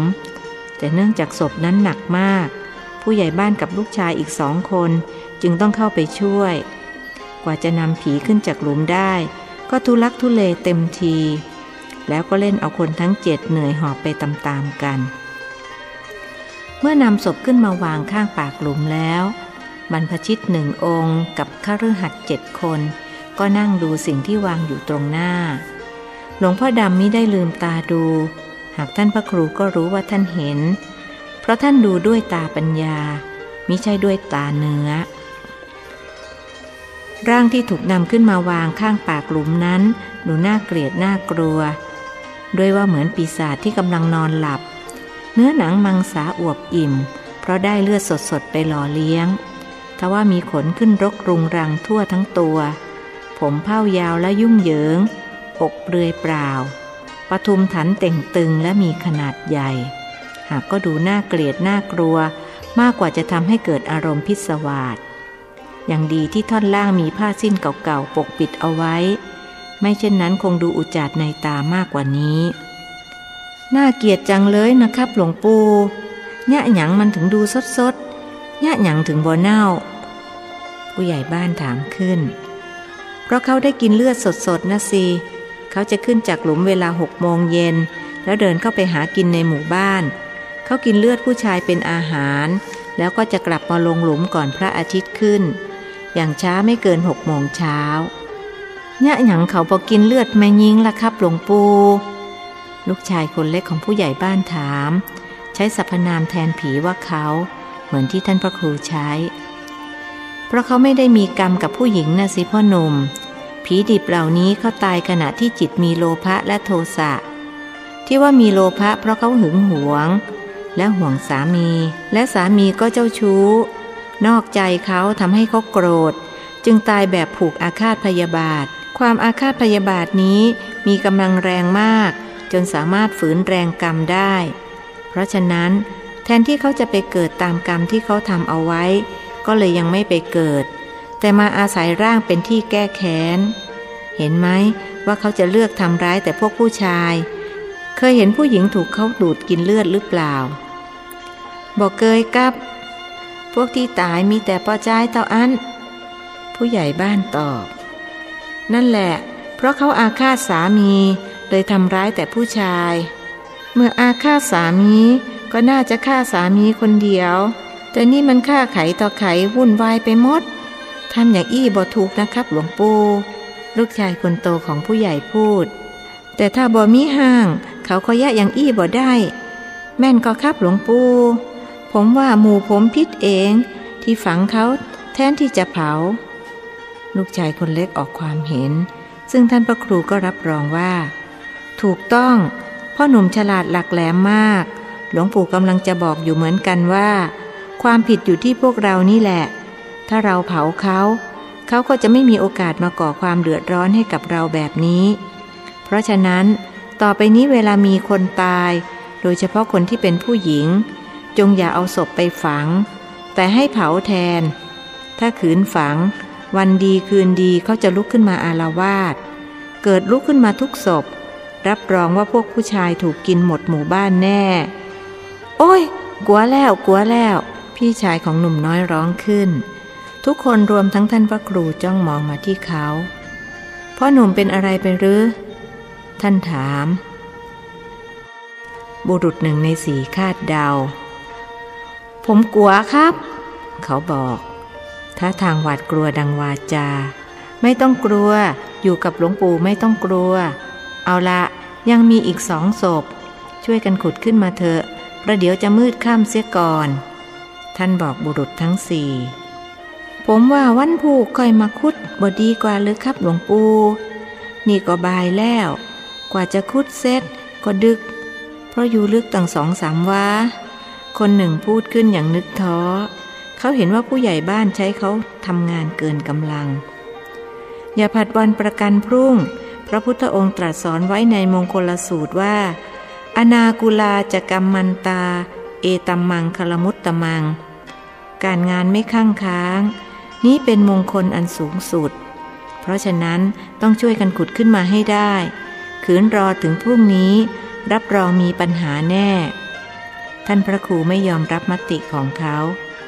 หลวงปู่บ่ได้เป็นคนขุดก็อู้ได้กะลองมาขุดดูจะหู้ว่ามันอิดขนาดไหนแทบขาดใจเลยแหละเขาเริ่มพานเอากับท่านพระครูภิกษุวัยสี่สิบห้าจึงว่าถ้าอาตมาเป็นคฤหัสถ์ก็จะขุดให้โยมดูสมัยที่ยังไม่ได้บวชอาตมาทำงานหนักมากแล้วก็ไม่เคยเกี่ยงงานลูกผู้ชายต้องสู้งานจะกลัวไปใหญ่กับความยากลำบากผู้ใหญ่บ้านรีบรับรองว่าแต่กะหลวงปู่ฮีพีบคุดเข้าถ้าคิงอิดหาคุดเองก็ได้ท่านพระครูไม่เข้าใจคำศัพท์ที่เขาใช้จึงถามขึ้นว่าคิงคิงฮาฮาที่โยมผู้ใหญ่พูดนะ่ะแปลว่าอะไรอ๋อเป็นภาษาเหนือกับหลวงปู่แล้วก็เป็นภาษาเจ้าบ้านที่บอกค่อยสุภาพนักเขาใจเฉพาะกับคนที่คุ้นเคยกันครับอาตมาอยากรู้ความหมายหากไม่เป็นการรบกวนแล้วก็ช่วยบอกอาตมาไว้ประดับความรู้ด้วยเถอะคิงแปลว่ามึงฮาแปลว่ากูครับหลวงปู่ลูกชายคนเล็กของผู้ใหญ่บ้านตอบแทนบิดามันบอกก้อยสุภาพกับหลวงปู่บิดาเด็กหนุ่มพูดออกตัวแต่มันก็เป็นวัฒนธรรมนะเมื่อเราเคยชินกับมันเราก็ไม่รู้สึกว่ามันไม่สุภาพอย่างอาตมาก็เหมือนกันตอนเป็นเด็กๆก็พูดมึงพูดกูเพราะชาวบ้านเขาพูดกันอย่างนั้นอย่าว่าแต่ชาวบ้านเลยพระในวัดท่านก็พูดอย่างวัดแถวบ้านอาตมาสมภารพูดกับเนนยังใช้มึงกูแถมยังเรียกเนนว่าไอ้เนนเมื่อก่อนชาวบ้านเขาก็พูดกันอย่างนี้เพิ่งจะมาเปลี่ยนก็ตอนสมัยจอมพลป.เป็นนายกรัฐมนตรีท่านบอกว่าพูดไม่เพราะไม่ทัดเทียมอารยประเทศเขาจึงห้ามพูดมึงกูแล้วก็ห้ามคนแก่คนเฒ่ากินหมากด้วยครับผมได้ยินพ่อเล่าเหมือนกันพ่อเล่าว่าจอมพลป.ท่านสั่งให้เลิกกินหมากแล้วหันมาใส่หมวกเล่นเอาคนเฒ่าคนแก่ต้องกินกันแบบลบๆซ่อนๆเพราะเลิกบ่ได้สมัยก่อนคนกินหมากนะครับหลวงปู่เอาละเอาละอาตมาถามเรื่องคิงกับฮาเลยลามไปถึงเรื่องหมาก สรุปว่าฮาคือกูคิงคือมึงใช่ไหมท่านถามหนุ่มน้อยถูกแล้วครับหลวงปู่คนทางใต้ที่มาแอวบ้านเฮาเขาพยายามอู้เรียนแบบภาษาทินแต่บางทีเขาก็ไส้ผิดๆเช่นพูดว่าฮ่าฮ่าคอยคิงโตยพวกเฮาขำกันไงแปลว่าอะไรล่ะหลวงปู่แปลไม่ได้ท่านถามหนุ่มน้อยคนที่ท่านเห็นแววฉลาดเฉลียวของเขาจนแน่ใจว่าเขาจะได้เรียนถึงระดับปริญญาเอกแปลว่ากูกูคอยมึงด้วยที่ถูกต้องอู้ว่าคิงคิงคอยหาโตยครับหนุ่มน้อยอธิบายมัวคุยกันอยู่นั่นแหละเดี๋ยวงานก็ไม่เสร็จหรอกเป็นเสียงของภิกษุรัตตัญญูที่นั่งหลับตาอยู่โคนต้นฉำฉาทุกคนหันไปมองรวมทั้งท่านพระครูด้วยหลวงพ่อครับศพอยู่ลึกตั้งสามวาหลวงพ่อช่วยให้อยู่ตื้นๆหน่อยนะครับท่านพระครูหาวิธีช่วยพวกเขาท่านรู้ว่าหลวงพ่อดำช่วยได้เพราะเรื่องอย่างนี้ดูเล็กน้อยมากสำหรับภิกษุรัตตัญญูองค์นี้คราวนี้ขุดไปเม็ดเดียวก็พบแล้วหลวงพ่อดำบอกจะแต้ก้าหลวงปู่บุรุษคนเดิมพูดด้วยน้ำเสียงที่ฟังดูเหมือนไม่เชื่อถือท่านพระครูอดรนทนไม่ไหวจึงว่าตรงๆโยมปากเสียอีกแล้วนะโยมรู้ไหมหลวงปู่องค์นั้นท่านไม่ใช่พระธรรมดานะไปพูดไม่ดีกับท่านระวังกรรมจะตามทันตาเห็นแทนที่จะสำนึกถึงความผิดของตนบุรุษนั้นกลับแสดงอาการโกรธขึ้นจึงเถียงว่าจะวิเศษมาแต่ไหนผมก็บ่สนหรอกอิดจะตายอยู่แล้วจะตายแล้วได้ยินกอพูดเสียงเกือบจะเป็นตะโกนคำปุ้นผู้ใหญ่บ้านเรียกชื่อเขาด้วยเสียงอันดังบุรุษนั้นจึงได้สติเขามองหน้าผู้ใหญ่บ้านอย่างหวาดหวาดคิงจะมากไปแล้วหาสักจะทนบ่ไหวแล้วตู้เจ้าท่านมาสวยหมู่เฮาคิงยังไปอู้บ่ดีกับท่านหาบ่ได้อู้บ่ดีแต่หาอู้ความจริงต่างหากเขาเถียงแม้จะเกรงกลัวคนเป็นผู้ใหญ่บ้านแต่ก็ต้องเถียงเพื่อจะอวดพระสงฆ์องค์นี้ว่าเขาก็แน่เหมือนกันท่านพระครูมองหน้าบุรุษนั้นแล้วก็ให้ตกใจเพราะมองเท่าไหร่ก็ไม่เห็นศีรษะตายจริงโยมคนนี้หัวขาดท่านอุทานอยู่ในใจแล้วจึงต่อหัวให้เขาสัมปติจฉามิสัมปติจฉามิท่านว่าคาถาในใจแต่แล้วศีรษะของบุรุษนั้นก็ยังไม่มาต่อกับคอท่านรู้ว่าเขาจะต้องตายในอีกไม่กี่ชั่วโมงข้างหน้าเพราะกรรมที่คิดไม่ดีกับพระอรหันต์จึงบอกเขาด้วยเสียงที่เปี่ยมด้วยเมตตาปราณีว่าไม่เป็นไรหรอกโยมผู้ใหญ่เขาเหนื่อยก็ให้เขาพักให้โยมสามคนช่วยกันขุดไปก่อนอาตมาเห็นว่าโยมเขาป่วยหนักให้เขาพักเถอะโยมไปนั่งพักเถอะอาตมาอนุญาตบุรุษนั้นจึงลุกขึ้นเดินไปยังต้นไม้อีกต้นหนึ่งอย่างงอนงอนผู้ใหญ่บ้านจึงบอกลูกชายคนโตให้ทำหน้าที่แทนเขาแต่เด็กหนุ่มเกี่ยงน้องชายลูกชายคนเล็กของผู้ใหญ่บ้านจึงช่วยบุรุษอีกสามคนขุดเพราะไม่อยากให้มีปัญหาสองชั่วโมงผ่านไปคนทั้งสี่ซึ่งมีผู้ใหญ่สามเด็กหนึ่งก็สามารถนำศพที่เหลือขึ้นมาวางเรียงกับศพแรกพวกเขาเกิดความศรัทธาในหลวงปู่องค์ที่นั่งหลับตาอยู่ใต้ต้นฉำฉาเพราะพอขุดไปเม็ดเดียวก็พบดังที่ท่านพูดสองศพที่ขุดได้ทีหลังก็น่าเกลียดน่ากลัวไม่แพ้ศพแรกเมื่อนำมาวางเรียงดูเผินๆเหมือนปีศาจกำลังนอนหลับพักผ่อนและพร้อมที่จะตื่นขึ้นมาอาละวาดให้พวกชาวบ้านเดือดร้อนโดยเฉพาะชาวบ้านที่เป็นผู้ชาย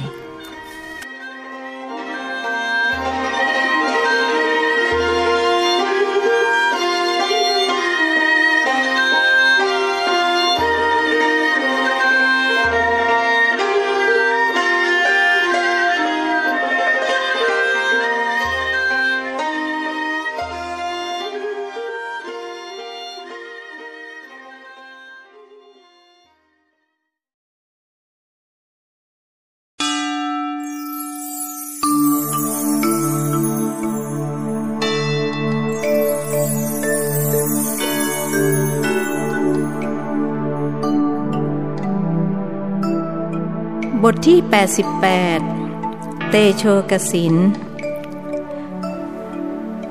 บไปนั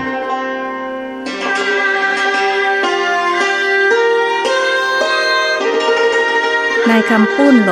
อยู่ใต้ต้นสักนั่งไปนั่งมาก็เกิดง่วงจึงเอาผ้าขาวม้าที่เคียนพุงไว้มาปูนอนใช้แขนข้างขวาหนุนศีรษะต่างหมอนมือข้างซ้ายก่ายหน้าผากเหมือนคนเจ้าทุกข์ลมเย็นๆพัดมาต้องกายช่วยให้คลายความเหนื่อยล้าแล้วก็เลยหลับพลอยไปในเวลาอันรวดเร็วปล่อยให้พักพวกเพื่อนฝูงช่วยกันขุดผีอีแก้วอย่างเอาเป็นเอาตายโดยมีพระหนึ่งองค์คอยบงการอีกองค์ก็เอาแต่นั่งหลับหูหลับตาหน้าเบื่อหน่ายเขาไม่ชอบพระเป็นทุนเดิมอยู่แล้วจึงไม่เลื่อมใสศรัทธาแม้ท่านจะบอกว่ามาช่วยก็ตามแท้จริงนิสัยส่วนตัวของเขานั้นเป็นคนเห็นแก่ตัวอย่างร้ายกาจและเพราะความเห็นแก่ตัวนี้เองที่ทำให้หาคู่ครองมาเป็นทองแผ่นเดียวกันไม่ได้ต้องครองโสดมากระทั่งอายุเข้าปีที่ยี่สิบห้าหยกหยกยี่สิบหกย่อนย่อนจนพ่อแม่พี่น้องรู้สึกอ่อนหนาระอาใจนอกจากเห็นแก่ตัวแล้วเขายังเป็นคนเกียจคร้านการงานหนักไม่เอาเบาไม่สู้เพื่อนเขากำลังทำงานกันงกงกแต่ตัวเขากลับหลบมานอนช่างเห็นแก่ตัวเสียนี่กระไรนั่งพิจารณาผีดิบกันอยู่ครู่หนึ่งผู้ใหญ่บ้านก็ถามท่านพระครูว่าจะทำอย่างไรกับพวกมันดีครับภิกษุวัยสี่สิบห้าจึงถามหลวงพ่อดำว่าหลวงพ่อครับโยมเขาถามว่าจะทำอย่างไรกับสามศพนี่เผาหลวงพ่อในป่าตอบท่านพระครูจึงบอกให้พวกเขาช่วยกันไปหาหญ้าและไม้แห้งมาทำเป็นเชื้อเพลิงคนทั้งหกต่างช่วยกันอย่างขมีขมันด้วยกลัวว่าจะค่ำมืดเสียก่อนประมาณสิบนาทีหลังจากนั้นร่างของผีดิบก็ถูกปกคลุมมิดชิดด้วยหญ้าและไม้แห้งคนที่มีไม้ขีดเตรียมพร้อมที่จะจุดไฟเดี๋ยวก่อนโยมขอเวลาให้อาตมาถามหลวงพ่อท่านก่อนสมภารวัดป่ามะม่วงห้ามไว้แล้วจึงถามภิกษุรัตตัญญูว่าหลวงพ่อครับเผาได้เลยใช่ไหมเผาได้หลวงพ่อดำตอบโดยไม่ลืมตาเช่นเคยต้องสวดชยันโตหรือเปล่าครับท่านพระครูถามอีกไม่ต้องเมื่อท่านตอบมาอย่างนี้ภิกษุวัยสี่สิบห้าจึงบอกคนที่กำลังจะจุดไม้ขีดว่าเอาละโยมจุดไฟเผาได้เลยบุรุษนั้นจึงจัดการจุดไม้ขีดทว่าจุดเท่าไรก็ไม่ติดเสียงเขาบ่นงึมงำว่าสงสัยจะกำไม้ขีดไว้นานจนเปียกเหงื่อเลยจุดบ่ติดบ่นอะหยังหีบๆจุดเข้าเดี๋ยวจะค่ำมันจุดบ่ติดนะปุ้ยใหญ่อะหยังถึงบ่ติดล่ะให้ส่งมาให้หาสิเมื่อบุรุษนั้นส่งกลักไม้ขีดมาให้ผู้ใหญ่บ้านจึงหยิบไม้ขีดออกมาจากกลักก้านหนึ่งแล้วจุดหาก็ไม่มีไฟปรากฏออกมาอีกเช่นกันเออหยังบ่ติดแหมล่ะหรือว่ามันจื้นบ่เป็นหยังใช้ไฟแช็กของห้าก็ได้พูดพลางเอามือล้วงเข้าไปในกระเป๋ากางเกงหยิบไฟแช็กออกมาแล้วจุดทว่าก็จุดไม่ติดท่านพระครูรู้ว่านั่นเป็นการต่อต้านของผีดิบที่พากันหวงร่างหากร่างของพวกเขาถูกเผาทำลายไปก็หมดทางทำมาหากินจึงต้องต่อสู้ป้องกันจนถึงที่สุดหลวงพ่อครับพวกเขาต่อต้านไม่ยอมให้เผาร่างของเขาครับใช้ทั้งไม้ขีดและไฟแช็กก็ยังจุดไม่ติดท่านพระครูกราบเรียนหลวงพ่อที่นั่งหลับตาเพื่อจะให้ท่านเป็นผู้ตัดสินใจว่าจะทำอย่างไรต่อไปใช้เตโชกสินเผาภิกษุรัตตัญญูแนะนำท่านให้เผาด้วยเตโชกสินสมภารวัดป่ามะม่วงบอกคนทั้งหกเมื่อเห็นพวกเขาทำหน้างงเตโชกสินอยู่ที่ไหนครับผู้ใหญ่บ้านถามเขาไม่รู้จักเตโชกสินเช่นเดียวกับลูกบ้านทั้งสามอยู่ที่อาตมากับหลวงพ่อที่นั่งอยู่ใต้ต้นฉำฉานั่นท่านพระครูตอบ จะอั้นหลวงปู่ก็เอาเตโจกสินออกมาเถอะครับหมู่ผมจะได้ซ้ายกันจัดการบุรุษหนึ่งเอ่ยขึ้นต้องให้หลวงปู่องค์นั่นเอาออกมาโตยหรือเปล่าครับผู้ใหญ่บ้านถามไม่ต้องหรอกใช้ของอาตมาคนเดียวก็พอแล้วพวกโยมก็ไม่ต้องทำอะไรนั่งดูเฉยๆนะห้ามพูดห้ามคุยสงสัยอะไรก็อดใจไว้อย่าเพิ่งถามจนกว่าอาตมาจะเผาศพเหล่านั้นเสร็จเข้าใจหรือเปล่าท่านชี้แจงแก่คนทั้งหกหลวงปู่จะใช้อำนาจจิตเผาใช่ก็ครับลูกชายคนเล็กของผู้ใหญ่บ้านถามเขาเป็นคนเดียวที่พอจะรู้เรื่องถูกแล้วพ่อหนุ่มเอาละพากันนั่งนิ่งๆนะอาตมาจะลงมือละแล้วท่านจึงนั่งในท่าคูบัลลังก์ขาขวาทับขาซ้ายมือขวาทับมือซ้ายตั้งกายตรงดำรงสติมั่นบริกรรมว่าเตโชเตโชอยู่ในใจแม้จะไม่มีไฟตรงหน้าสำหรับเพ่งหากท่านก็สร้างมันขึ้นมาในมโนนึกเมื่อจิตตั้งมั่นเป็นสมาธิก็บังเกิดไฟลุกขึ้นและไหม้ลุกลามอย่างรวดเร็วห้านาทีให้หลังซากผีดิบก็หายไปไม่เหลือไว้ให้เห็นแม้กระดูกไฟมอดลงแล้วหนุ่มน้อยจึงพูดขึ้นว่าหลวงปู่เก่งเหลือเกินพ่อดูผีไหม้หมดเลยนี่ถ้าเผาด้วยไฟธรรมดากระดูกจะบ่ไหม้แม่นก่อครับเขาตั้งข้อสังเกตถูกแล้วพ่อหนุ่มนอกจากกระดูกจะไม่ไหม้แล้วยังใช้เวลานานกว่าจะเผาเสร็จแล้วก็จะมีกลิ่นเหม็นไหม้ด้วยกลิ่นเนื้อสดๆถูกเผาน่ะท่านพระครูตอบบุรุษอีกห้าคนรู้สึกตื่นเต้นและอัศจรรย์ใจจนพูดไม่ออกเกิดมาจากท้องพ่อท้องแม่ก็เพิ่งจะพบจะเห็นนี่แหละพระอะไรก็ไม่รู้ช่างเก่งเหลือเกินครั้นหายตื่นเต้นแล้วจึงพร้อมใจกันกราบท่านสามครั้งด้วยความสำนึกในบุญคุณคนเป็นผู้ใหญ่บ้านพูดขึ้นว่านิมนต์หลวงปู่พักอยู่ในหมู่บ้านอีกสักสองสามวันได้ก่อครับหมู่ผมจะทำบุญฉลองที่หลวงปู่ปราบผีดิบได้สำเร็จไม่ได้หรอกโยมอาตมาเป็นพระธุดงค์รับนิมนต์โยมไม่ได้หรอกขอให้โยมไปนิมนต์พระที่วัดในหมู่บ้านแทนก็แล้วกันการทำบุญเป็นสิ่งดีอาตมาขออนุโมทนาแล้วหลวงปู่จะไปธุดงค์ที่ไหนต่อครับไปลำปางอาตมาตั้งใจว่าจะไปกราบหลวงพ่อเกษมเขมโกที่สุสานไตรลักษณ์โยมรู้จักท่านไหมหมู่ผมนับถือท่านทุกคนดีแล้วท่านเป็นพระสุปฏิปันโนที่น่าเคารพเลื่อมใสเมื่อโยมนับถือท่านก็ต้องหมั่นทำความดีนะโยมนะครับหลวงปู่หมู่ผมจะบ่ลืมบุญคุณหลวงปู่เลยหากหมู่ผมคิดถึงหลวงปู่จะไปปะได้ที่ไหนครับเขาถามท่านพระครูจึงบอกชื่อและที่ตั้งของจังหวัดที่ท่านจำพรรษาอยู่จากนั้นจึงถามหลวงพ่อดำว่าหลวงพ่อครับทุกอย่างเรียบร้อยแล้วจะเดินทางไปลำปางได้หรือยังครับได้แล้วเธอล่วงหน้าไปก่อนประเดี๋ยวเราจะตามไปพระในป่าตอบโดยไม่ยอมลืมตาถ้าเช่นนั้นอาตมาลาโยมก่อนนะเก็บข้าวเก็บของแล้วพากันกลับไปยังหมู่บ้านได้แล้วกราบหลวงปู่ท่านเสียก่อนคนทั้งหกจึงหันหน้าไปทางต้นฉำฉาแล้วกราบหลวงพ่อดำพร้อมกันคนเป็นผู้ใหญ่บ้านพูดว่าขอบคุณหลวงปู่จัดนักครับที่ช่วยหมู่ผมครั้นเห็นท่านไม่ตอบจึงพากันเก็บจอบเสียมและมีดเหน็บท่านพระครูเดินนำหน้าไปก่อนแล้วพวกเขากำลังจะออกเดินทางก็ได้ยินเสียงร้องมาจากทางต้นสักว่าช่วยต้อยช่วยต้อยหาถูกงูคบเสียงหน้าคำพูดนี่กับพ่อลูกชายคนเล็กของผู้ใหญ่บ้านพูดขึ้นหายตกตะลึงกันแล้วคนทั้งหกจึงวิ่งไปยังต้นสักที่นายคำพูดนอนหลับอยู่อสรพิษตัวหนึ่งออกจากรูไปหาอาหารกินครั้นกลับมาพบคนนอนขวางรูอยู่จึงกัดที่ต้นแขนข้างซ้ายของชายคนนั้นนายคำปุ้นตื่นขึ้นก็ร้องโวยวายอสรพิษตัวนั้นตกใจจึงเลื้อยหนีเข้าป่าไปเกิดอันหยังขึ้นผู้ใหญ่บ้านถามนายคำปุ้น ผมถูกงูคบสงสัยจะเป็นงูเห่าเขาตอบไหนกะมันอยู่ไหนจะได้เอาไปแกงกินคนถือจอบถามหางูนึกอยากกินแกงงูเห่าจนน้ำลายไหลบ่หันคงเลื่อยเข้าป่าไปแล้วช่วยหาตี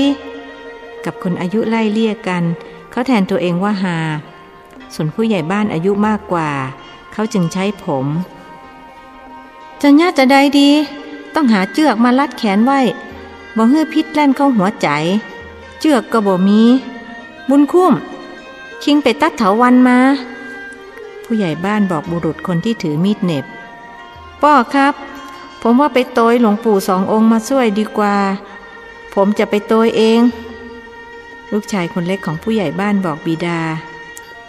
สะอันคิงฮีบวิ่งไปโตยเตอะเขาบอกลูกชายหนุ่มน้อยจึงออกวิ่งเต็มฝีเท้าประเดี๋ยวหนึ่งก็วิ่งกลับมาบอกว่าบ่หันทั้งสององค์เลยครับป้อแย่หยังเปิ้นเดินเร็วนักเพิ่งแยกกันสักกำในบุญคุ้มสงสัยเปิ้นใส่คาถาย่นระยะทางหนุ่มน้อยตอบทว่าไม่มีใครเข้าใจเรื่องที่เขาพูดกว่านายบุญคุ้มจะหาเถาวัลย์มาได้พิษงูก็วิ่งเข้าไปถึงหัวใจแล้วนายคำปุ้นก็ขาดใจตายด้วยความเจ็บปวดเขาสิ้นใจแล้วลูกชายคนโตของผู้ใหญ่บ้านจึงพูดขึ้นว่าหมูเฮาตกใจกันจนขาดสติที่แต่เอาผ้าขาวม่าของหน้าคำปุ้นมามัดแขนแทนเถาวัลย์ก็ได้ยะหยังบ่มีใครคิดจะอี้เออแต่ของคิงหมูเฮาลืมกึดไปหรือจะเป็นเพราะคำพูดมันถึงที่ตายกับบ่ฮู้จึงย่าฮื้อหมูเฮานึกบ่ถึงในบุญคุ้มออกความเห็นคนทั้งหกไม่รู้เลยว่าการตายของนายคำปุ้นนั้นเนื่องมาแต่กรรมกรรมที่พูดไม่ดีคิดไม่ดีกับพระอรหันต์เมื่อท่านพระครูเดินเข้าเขตจังหวัดลำปางก็พบหลวงพ่อดำนั่งขัดสมาธิอยู่ที่ใต้ต้นสัตบัญจึงเดินเข้าไปหานั่งลงกราบสามครั้งแล้วเอ่ยถามหลวงพ่อมาถึงนานแล้วหรือครับนานหรือไม่นานก็ถึงก่อนเธอแล้วกันอาจารย์ตั้งใจยวนถึงก่อนผมนานไหมครับศิษย์ตั้งใจยั่วคิดว่าได้ยั่วอาจารย์จะทำให้หายเหนื่อยได้อยากรู้ก็ไปหาคำตอบเอาเองสิที่นี่ไม่มีคำตอบให้ต่อหน้าคนอื่นหลวงพ่อดำมักพูดน้อยต่อเมื่ออยู่สองต่อสองกับศิษย์ท่านก็จะพูดไม่น้อยเลยทีเดียวไม่มีให้แต่มีขายใช่ไหมครับคือถ้าขอไม่มีให้แต่ถ้าซื้อมีขายศิษย์ยังคงยั่วเธอเห็นเราเป็นพ่อค้าหน้าเลือดไปแล้วหรืออย่างไรคิดอกุศลกับเราแบบนั้นระวังบาปกรรมตามทันคงไม่ทันหรอกครับเพราะผมล่องหนหายตัวได้จะล่องหนหายตัวหรือจะเหาะเหินเดินอากาศได้ก็หนีกรรมไปไม่พ้นลืมแล้วหรือพระพุทธวจนะที่พระพุทธองค์ตรัสเตือนไว้ตรัสเป็นภาษาอะไรครับไทยหรืออังกฤษศิษย์ยั่วอีกตรัสเป็นภาษาจิตซึ่งจะแปลเป็นภาษาอังกฤษหรือไทยได้ทั้งนั้นถ้าเช่นนั้นผมอยากฟังที่แปลเป็นภาษาอังกฤษหลวงพ่อกรุณาแปลให้ผมฟังด้วยเถิดครับหลวงพ่อดำพูดเป็นภาษาอังกฤษว่า If you are afraid of and dislike suffering, do no evil, either openly or in private. If you do or intend evil, there is no escape from suffering, even if you run away or through miraculous powers. อาจารย์พูดจบศิษย์จึงสารภาพเสียงอ่อยๆว่าหลวงพ่อครับผมตกภาษาอังกฤษนิมนต์ภาคไทยได้ไหมครับผมถนัดภาษาไทยมากกว่านึกว่าจะแน่ที่แท้ก็ไม่รู้เรื่องใช่ไหมล่ะอาจารย์พูดด้วยน้ำเสียงเยาะเย้ยก็พอจะรู้ครับแต่ผมอยากฟังหลวงพ่อภาคไทยมากกว่าเธอภาคเองก็ได้นี่ลองนึกทบทวนดูสิว่าพระพุทธองค์ตรัสเตือนไว้อย่างไรที่จะไม่ให้คนทำชั่วนึกออกแล้วครับผมสอนตัวเองบ่อยๆด้วยพระพุทธวจนะบทนี้พระพุทธองค์ตรัสเตือนไว้ว่าถ้าท่านกลัวทุกข์ก็อย่าทำกรรมชั่วทั้งในที่ลับที่แจ้งถ้าท่านจักทำหรือทำอยู่ซึ่งความชั่ว ถึงแม้จะเหาะหนีไปก็ย่อมไม่พ้นจากความทุกข์ได้เลยตรัสเตือนไว้อย่างนี้ครับเก่งนี่เอาละนี่ก็เข้าเขตจังหวัดลำปางแล้วให้เธอไปกราบหลวงพ่อเกษมและทำการบ้านตามที่เราเคยสั่งไว้แล้วหลวงพ่อไม่ไปกับผมหรือครับเราไม่มีความจำเป็นที่จะต้องไปจะรอเธออยู่ตรงนี้แหละอย่าลืมการบ้านที่เราสั่งล่ะไม่ลืมหรอกครับผมยังไม่แก่ก็หลวงพ่ออายุตั้งสองพันกว่าปียังไม่ลืมนี่ครับ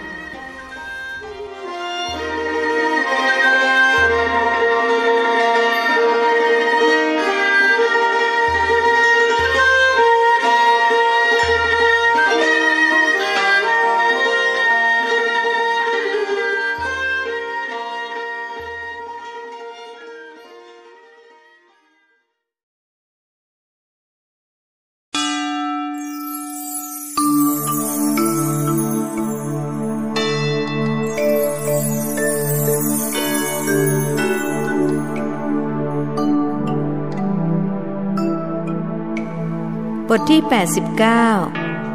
หลวงพ่อเกษมรู้สึกเธอจ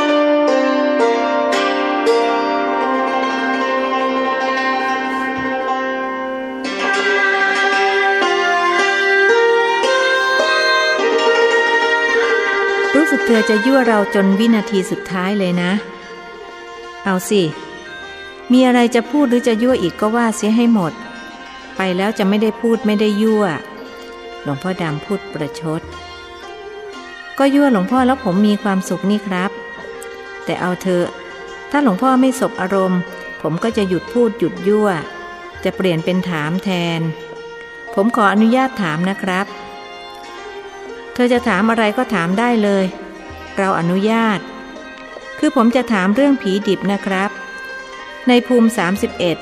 เราจะจัดเข้าไว้ในภูมิไหนครับแต่ที่แน่ๆคือต้องเป็นทุกขติภูมิอย่างแน่นอน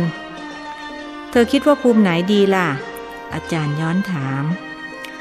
ถ้าให้ผมคิดผมก็จะคิดว่าอยู่ในภูมิอสุรกายครับเธอมีเหตุผลอะไรจึงคิดเช่นนั้นเพราะทุกขติภูมิหรืออบายภูมิมีอยู่สี่ได้แก่นรกเปรตอสุรกายและเดรัจฉาน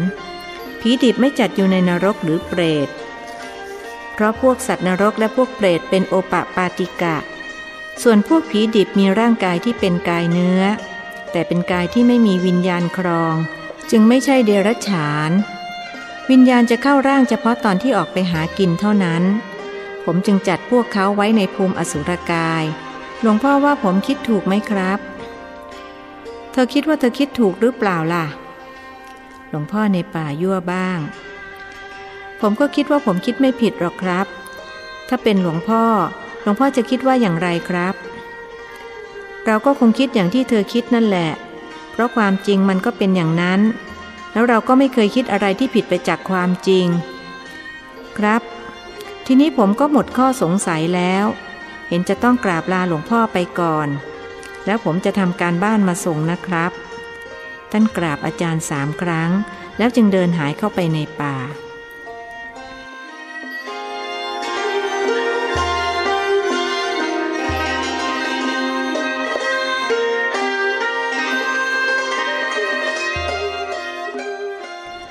อเกษมเพิ่งสงน้ำเสร็จ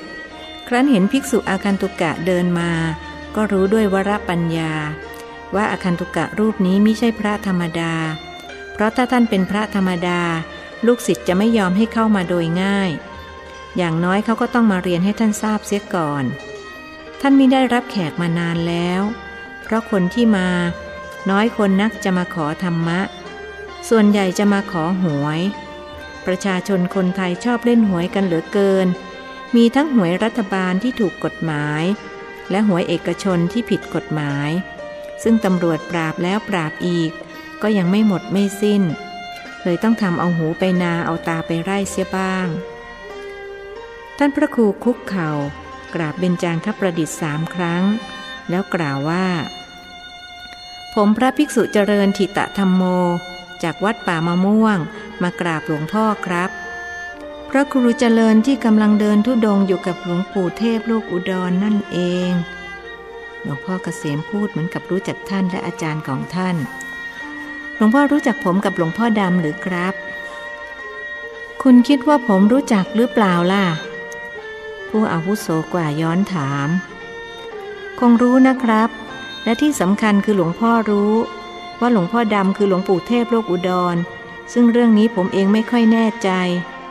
สงสัยอยู่เหมือนกันว่าท่านต้องเป็นหลวงปู่เทพโลกอุดรแล้วผมก็สงสัยมากไปกว่านั้นสงสัยว่าหลวงปู่เทพโลกอุดรคือพระอุตระ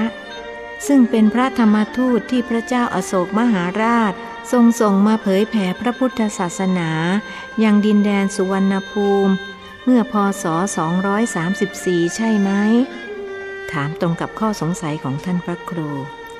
ทำไมหลวงพ่อทราบภิกษุวัยสี่สิบห้ารู้สึกแปลกใจทำไมผมจะไม่ทราบล่ะแต่พระธรรมทูตที่พระเจ้าอโศกมหาราชทรงส่งมายังดินแดนสุวรรณภูมิมีสององค์นะครับหลวงพ่อผู้อ่อนวัยกว่าท้วงถูกแล้วท่านมากันสององค์องค์หนึ่งชื่อพระโสนะพระธรรมทูตองค์นี้ท่านไปเผยแผ่ในพม่าส่วนพระอุตระท่านเผยแผ่ในไทยทุกวันนี้ท่านก็ยังอยู่กับพวกเราแต่คนเห็นท่านยากเพราะท่านจะไม่ให้ใครเห็นนอกเสียจากบุคคลผู้นั้นมีบุญวาสนาจริงๆคุณเป็นผู้มีบุญวาสนามากนะขอบคุณครับเอ๋หลวงพ่อครับผมแปลกใจอยู่เรื่องหนึ่งคือก่อนผมมาผมถามหลวงพ่อดำซึ่งบัดนี้ผมแน่ใจแล้วว่าท่านคือหลวงปู่เทพโลกอุดรผมถามท่านว่าหลวงพ่อรู้จักท่านหรือเปล่าท่านตอบว่าไม่รู้จักแต่ทำไมหลวงพ่อรู้จักท่านล่ะครับผมชักงงเสียแล้วสิสมภารวัดป่ามะม่วงรู้สึกกังขาพระอรหันต์จะพูดปดได้อย่างไรกันหลวงพ่อเกษมรู้ความคิดของภิกษุอาคันตุกะจึงกล่าวว่าไม่ต้องงงที่ท่านบอกว่าผมไม่รู้จักท่านนั้นท่านหมายถึงว่าผมไม่เคยเห็นท่านท่านตอบคุณไม่ใช่หรือว่าที่ท่านไม่รู้จักเพราะท่านกับผมไม่เคยเห็นกันและกันพระอรหันต์ไม่พูดปดหรอกคุณอย่าคิดว่าพระอรหันต์จะพูดปดนั่นสิครับแหมพระอรหันต์พูดปดไม่ได้แต่พูดให้คนงงได้ผมงงไปหมดแล้วนะครับนี่อย่าเพิ่งงงเอาละคุณมาเหนื่อยๆนิมนต์สงน้ำให้สบายกายสบายใจก่อนแล้วค่อยมาคุยกันท่านชี้ไปที่ตุ่มน้ำลายมังกรใบใหญ่ที่ตั้งอยู่หน้าห้องสุขาขอบพระคุณครับผมชักรู้สึกเหนียวตัวอยู่เหมือนกันไม่ได้ส่งน้ำมาสามวันแล้วนี่ถ้าเป็นพราหมณ์รับรองบาปท่วมตัวเลยนะครับพวกพราหมณ์เขาถึงต้องอาบน้ำล้างบาปกันเขาว่าบาปกรรมที่ทำสามารถล้างออกได้ด้วยน้ำบาปที่ทำตอนเช้าล้างออกตอนเย็นบาปที่ทำตอนเย็นล้างออกตอนเช้าเขาจึงอาบน้ำล้างบาปกันวันละสองครั้งเช้าเย็นถ้าน้ำสามารถล้างบาปได้จริงพวกกุ้งหอยปูปลามันก็บริสุทธิ์กว่าพวกเรานะครับหลวงพ่อเพราะมันอยู่ในน้ำนั่นสิเมื่อพราหมณ์มาถามพระพุทธเจ้าว่าศาสนาของพระองค์มีการอาบน้ำล้างบาปหรือไม่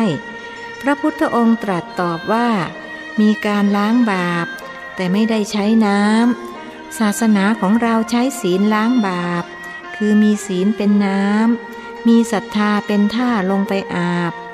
พระองค์ไม่เคยขัดคอใครใครเขาว่าอย่างไรก็ไม่ทรงขัดเขาแต่ขณะเดียวกันก็ไม่ทิ้งหลักการของพระองค์คุณก็เหมือนกันเวลาไปสอนชาวบ้านก็อย่าไปขัดใจเขาเขาจะว่าอย่างไรก็อย่าไปขัดขณะเดียวกันก็ต้องยึดหลักการของเราไว้ถึงคุณจะบริสุทธิ์หลุดพ้นแต่คนที่อิจฉาริษยาก็ยังมีคุณจะต้องผจญกับคนพวกนี้จนกว่าจะตายจากกันไปข้างหนึ่งพวกมิจฉาทิฏฐิมีทุกยุคทุกสมัยอย่าเพิ่งหมดกำลังใจเสียก่อนล่ะครับหลวงพ่อผมจะอดทนจนกว่าจะตายจะใช้กรรมให้หมด เพราะชาตินี้เป็นชาติสุดท้ายของผมแล้วกรรมของคุณหนักมากนะแล้วคุณก็ต้องใช้เพราะไม่มีใครเข้ามาทำให้คุณคุณเป็นคนทำก็ต้องชดใช้ด้วยตัวคุณเองผมดูแล้วเห็นว่าคุณต้องเผชิญปัญหาทุกด้านเลย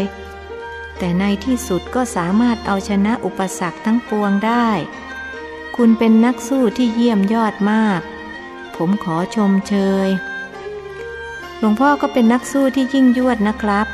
สู้กับโรคภัยไข้เจ็บผมได้ยินมาว่าหลวงพ่ออาพาธเป็นมะเร็งในกระดูก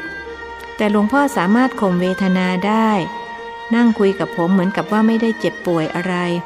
ผมชื่นชมในความอดทนของหลวงพ่อครับคนเราก็มีกรรมต่างกันนะคุณเอาละคุณไปสงน้ำเถอะเดี๋ยวผมจะเตรียมน้ำปานะถวายหลวงพ่ออย่าลำบากเลยครับผมเกรงใจไม่ต้องเกรงอกเกรงใจอะไรหรอกธรรมเนียมไทยเราต้องต้อนรับขับสู้ผู้มาเยือนเหมือนที่ท่านสอนไว้ว่าเป็นธรรมเนียมไทยแท้แต่โบราณใครมาถึงเรือนชานต้องต้อนรับทั้งน้ำท่าตามมีและตามเกิดให้เพลินเพลิดกายากว่าจะกลับคุณไม่เคยได้ยินหรือเคยครับเมื่อเคยก็ไม่ต้องเกรงใจไปเถอะตามสบายนะ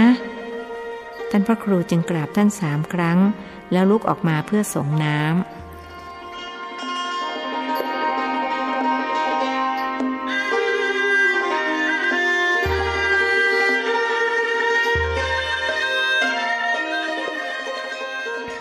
สมภารวัดป่ามะม่วงใช้เวลาส่งน้ำสิบกว่านาที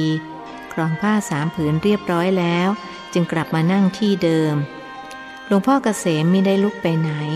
หากเบื้องหน้าท่านมีน้ำผลไม้วางอยู่สองแก้วนิมนต์ฉันน้ำปานะพูดพร้อมกับส่งแก้วบรรจุน้ำผลไม้ให้ส่วนอีกแก้วหนึ่งท่านฉันเป็นเพื่อนอาคันตุกะท่านพระครูเริ่มตั้งคำถามในใจหลวงพ่อองค์นี้ท่านต้องเป็นพระอภิญญาอย่างแน่นอนดูเถอะนั่งอยู่เฉยๆก็มีน้ำปานะมาวางอยู่ตรงหน้าแสดงว่าท่านต้องเสกมาเพราะถ้าลูกศิษย์เอามาถวายก็ต้องนำมาแก้วเดียวคิดดังนี้แล้วจึงยกแก้วน้ำขึ้นดื่มอย่าไปสนใจเรื่องเล็กๆน้อยๆเลยคืนนี้คุณพักที่นี่ก็แล้วกันมีเรื่องจะคุยกับผมไม่ใช่หรือแล้วไหนจะต้องทำการบ้านส่งหลวงปู่เทพโลกอุดร อ, อีกกว่าจะเสร็จก็ค่อนรุ่งกระมังหลวงพ่อเกษมพูดเพราะรู้จุดประสงค์ในการมาของท่านพระครูสมภารวัดป่ามะม่วงจึงพูดออกตัวว่าหลวงพ่อล่วงรู้ความคิดของผมทุกอย่างแบบนี้ผมก็เขินแย่สิครับจะเขินไปทำไมผมไม่มีเจตนาจะพูดให้คุณเขินเพียงแต่จะพูดให้คุณสบายใจเท่านั้นเอาละทีนี้คุณมีอะไรก็ว่าไปหลวงพ่อครับทำไมหลวงปู่เทพโลกอุดรท่านจึงไม่มาพบหลวงพ่อทำไมท่านรู้จักหลวงพ่อทั้งที่ไม่เคยพบกันก็คุณเรียกท่านว่าหลวงพ่อในป่าไม่ใช่หรือในเมื่อท่านเป็นพระในป่าก็แสดงว่าท่านชอบอยู่ป่าจะให้มาอยู่ในวัดท่านไม่มาหรอกเหตุนี้ท่านจึงไม่มากับคุณส่วนที่คุณสงสัยว่าทำไมท่านจึงรู้จักผมก็ขอตอบว่าท่านรู้จักพระสงฆ์ทุกรูปในโลกรู้ว่ารูปไหนดีรูปไหนไม่ดีท่านรู้ได้ทุกเรื่องหากต้องการจะรู้เอาอย่างนี้นะท่านให้คุณทำการบ้านเรื่องผมไปส่งท่านผมก็จะทำการบ้านเรื่องท่านฝากคุณไปส่งด้วยคุณมีกระดาษดินสออยู่ในย่ามเอาออกมาจดการบ้านของผมด้วยท่านพระครูจึงหยิบกระดาษและดินสอออกมาจากย่ามแสงตะเกียงค่อนข้างริบหรี่หากท่านก็ใช้แสงแห่งปัญญาซึ่งสว่างสวายกว่าเข้าช่วยพร้อมแล้วครับนิมนต์หลวงพ่อบอกการบ้านครับการบ้านของผมมีชื่อว่าคาถาบูชาหลวงปู่เทพโลกอุดรพอผมนึกถึงท่านคาถานี้ก็ผุดขึ้นในใจผมไม่ได้เป็นผู้รจนาหรอกนะมีคนเขารจนาไว้นมนานแล้วอยู่ๆก็ผุดขึ้นมาในความคิด แล้วผมก็จำได้ทุกตัวอักษรคุณพร้อมแล้วก็จดได้เลยก่อนถึงตัวคาถาให้เขียนว่าตั้งนะโมสามจบเรื่องตั้งนะโมสามจบก็มีที่มานะเกิดที่สุสานไตรลักษณ์ของผมนี่เองคุณอยากฟังไหมล่ะอยากฟังครับหลวงพ่อกรุณาเล่าให้ผมฟังเพื่อประดับความรู้ด้วยเถิดครับแต่ถึงคุณไม่อยากฟังผมก็ต้องเล่าเพราะคุณต้องมีหน้าที่สอนญาติโยมเขาส่วนผมเลิกสอนแล้วสังขารไม่อำนวยหนึ่งอีกอย่างหนึ่งคือคนสมัยนี้เขาไม่ต้องการเรียนรู้ไม่สนใจเรื่องการพัฒนาตนสิ่งที่เขาสนใจคือวัตถุเขาอยากได้วัตถุไม่อยากได้ธรรมะสมัยที่ผมยังแข็งแรงผมเคยสอนนะแต่เชื่อไหมคนที่มาน่ะเขามาขอหวยกันมาขอเลขเด็ดผมพูดอะไรออกไปเขาตีเป็นตัวเลขหมดพากันไปเล่นหวยใต้ดินบ้างบนดินบ้างพอถูกก็เหมาเอาว่าผมขลังเลยยกขโยงกันมาใหญ่ผมเห็นท่าไม่ดีก็เลยงดรับแขกแต่ถ้ามีคนมาขอธรรมะผมให้นะถ้าขอหวยไม่ให้แล้วเกี่ยวข้องกับนโมอย่างไรครับท่านพระครูชวนวกเข้าหาเรื่องเดิมคือมีนายอำเภอคนหนึ่งเขาพาลูกน้องมาถวายสังฆทานแต่เขาไม่รู้เรื่องพิธีกรรมเลยกล่าวคำถวายก็ไม่เป็นผมจึงบอกเขาว่าให้ตั้งนะโมสามจบก่อนถวายเขาก็ทำตามเขาว่าอย่างไรคุณรู้ไหมหลวงพ่อเฉลยดีกว่าครับเขาว่านะโมนะโมนะโมสามจบจริงๆผมทั้งขำทั้งสังเวชใจผู้นำไม่รู้เรื่องพิธีกรรมแล้วจะนำเขาได้อย่างไรผมว่าคนแบบในอำเภอคนนี้ยังมีอีกมากนะมากมายมหาศาลเลยครับหลวงพ่อผมเป็นพยานได้อย่างที่วัดของผมก็เหมือนกันคนนี้เป็นอธิบดีนะครับมาแบบเดียวกับนายอำเภอเลยผมบอกให้ว่านะโมสามจบเขาก็ว่านะโมนะโมนะโมผมก็จดจำไว้ว่านี่คือข้อบกพร่องของพระสงฆ์ที่รู้แต่จะรับแต่ไม่รู้จักให้พระสงฆ์จะต้องให้ด้วยนะครับไม่ใช่รู้จักรับอย่างเดียวผมรู้ตระหนักในเรื่องนี้ดีก็เลยถือโอกาสสอนอธิบดีเสียเลยถ้าเขาจะโกรธและไม่มาวัดผมอีกเลยผมก็ไม่สนใจเพราะถ้าเราให้ของแท้แต่เขาไม่ยอมรับอยากจะรับของปลอมผมก็ต้องตามใจเขาแล้วหลวงพ่อทำอย่างไรกับนายอำเภอคนนั้นครับผมก็ทำอย่างคุณทำนั่นแหละคือสอนเขาแต่นายอำเภอคนนั้นเขาทิฐิสูงเขาโกรธผมหาว่าฉีกหน้าเขาคนเราลองได้มีทิฐิก็จบกันผมก็เลยปล่อยเขาไปปลอบใจตัวเองว่ากัมมุนาวัตตตีโลโกสัตว์โลกย่อมเป็นไปตามกรรม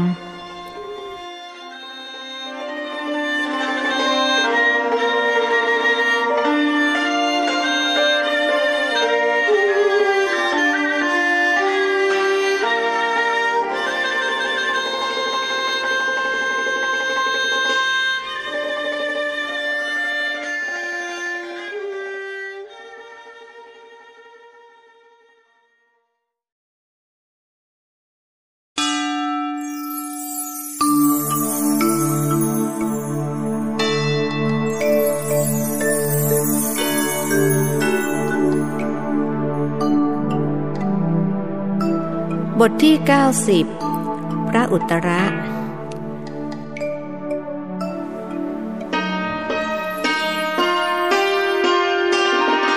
บผม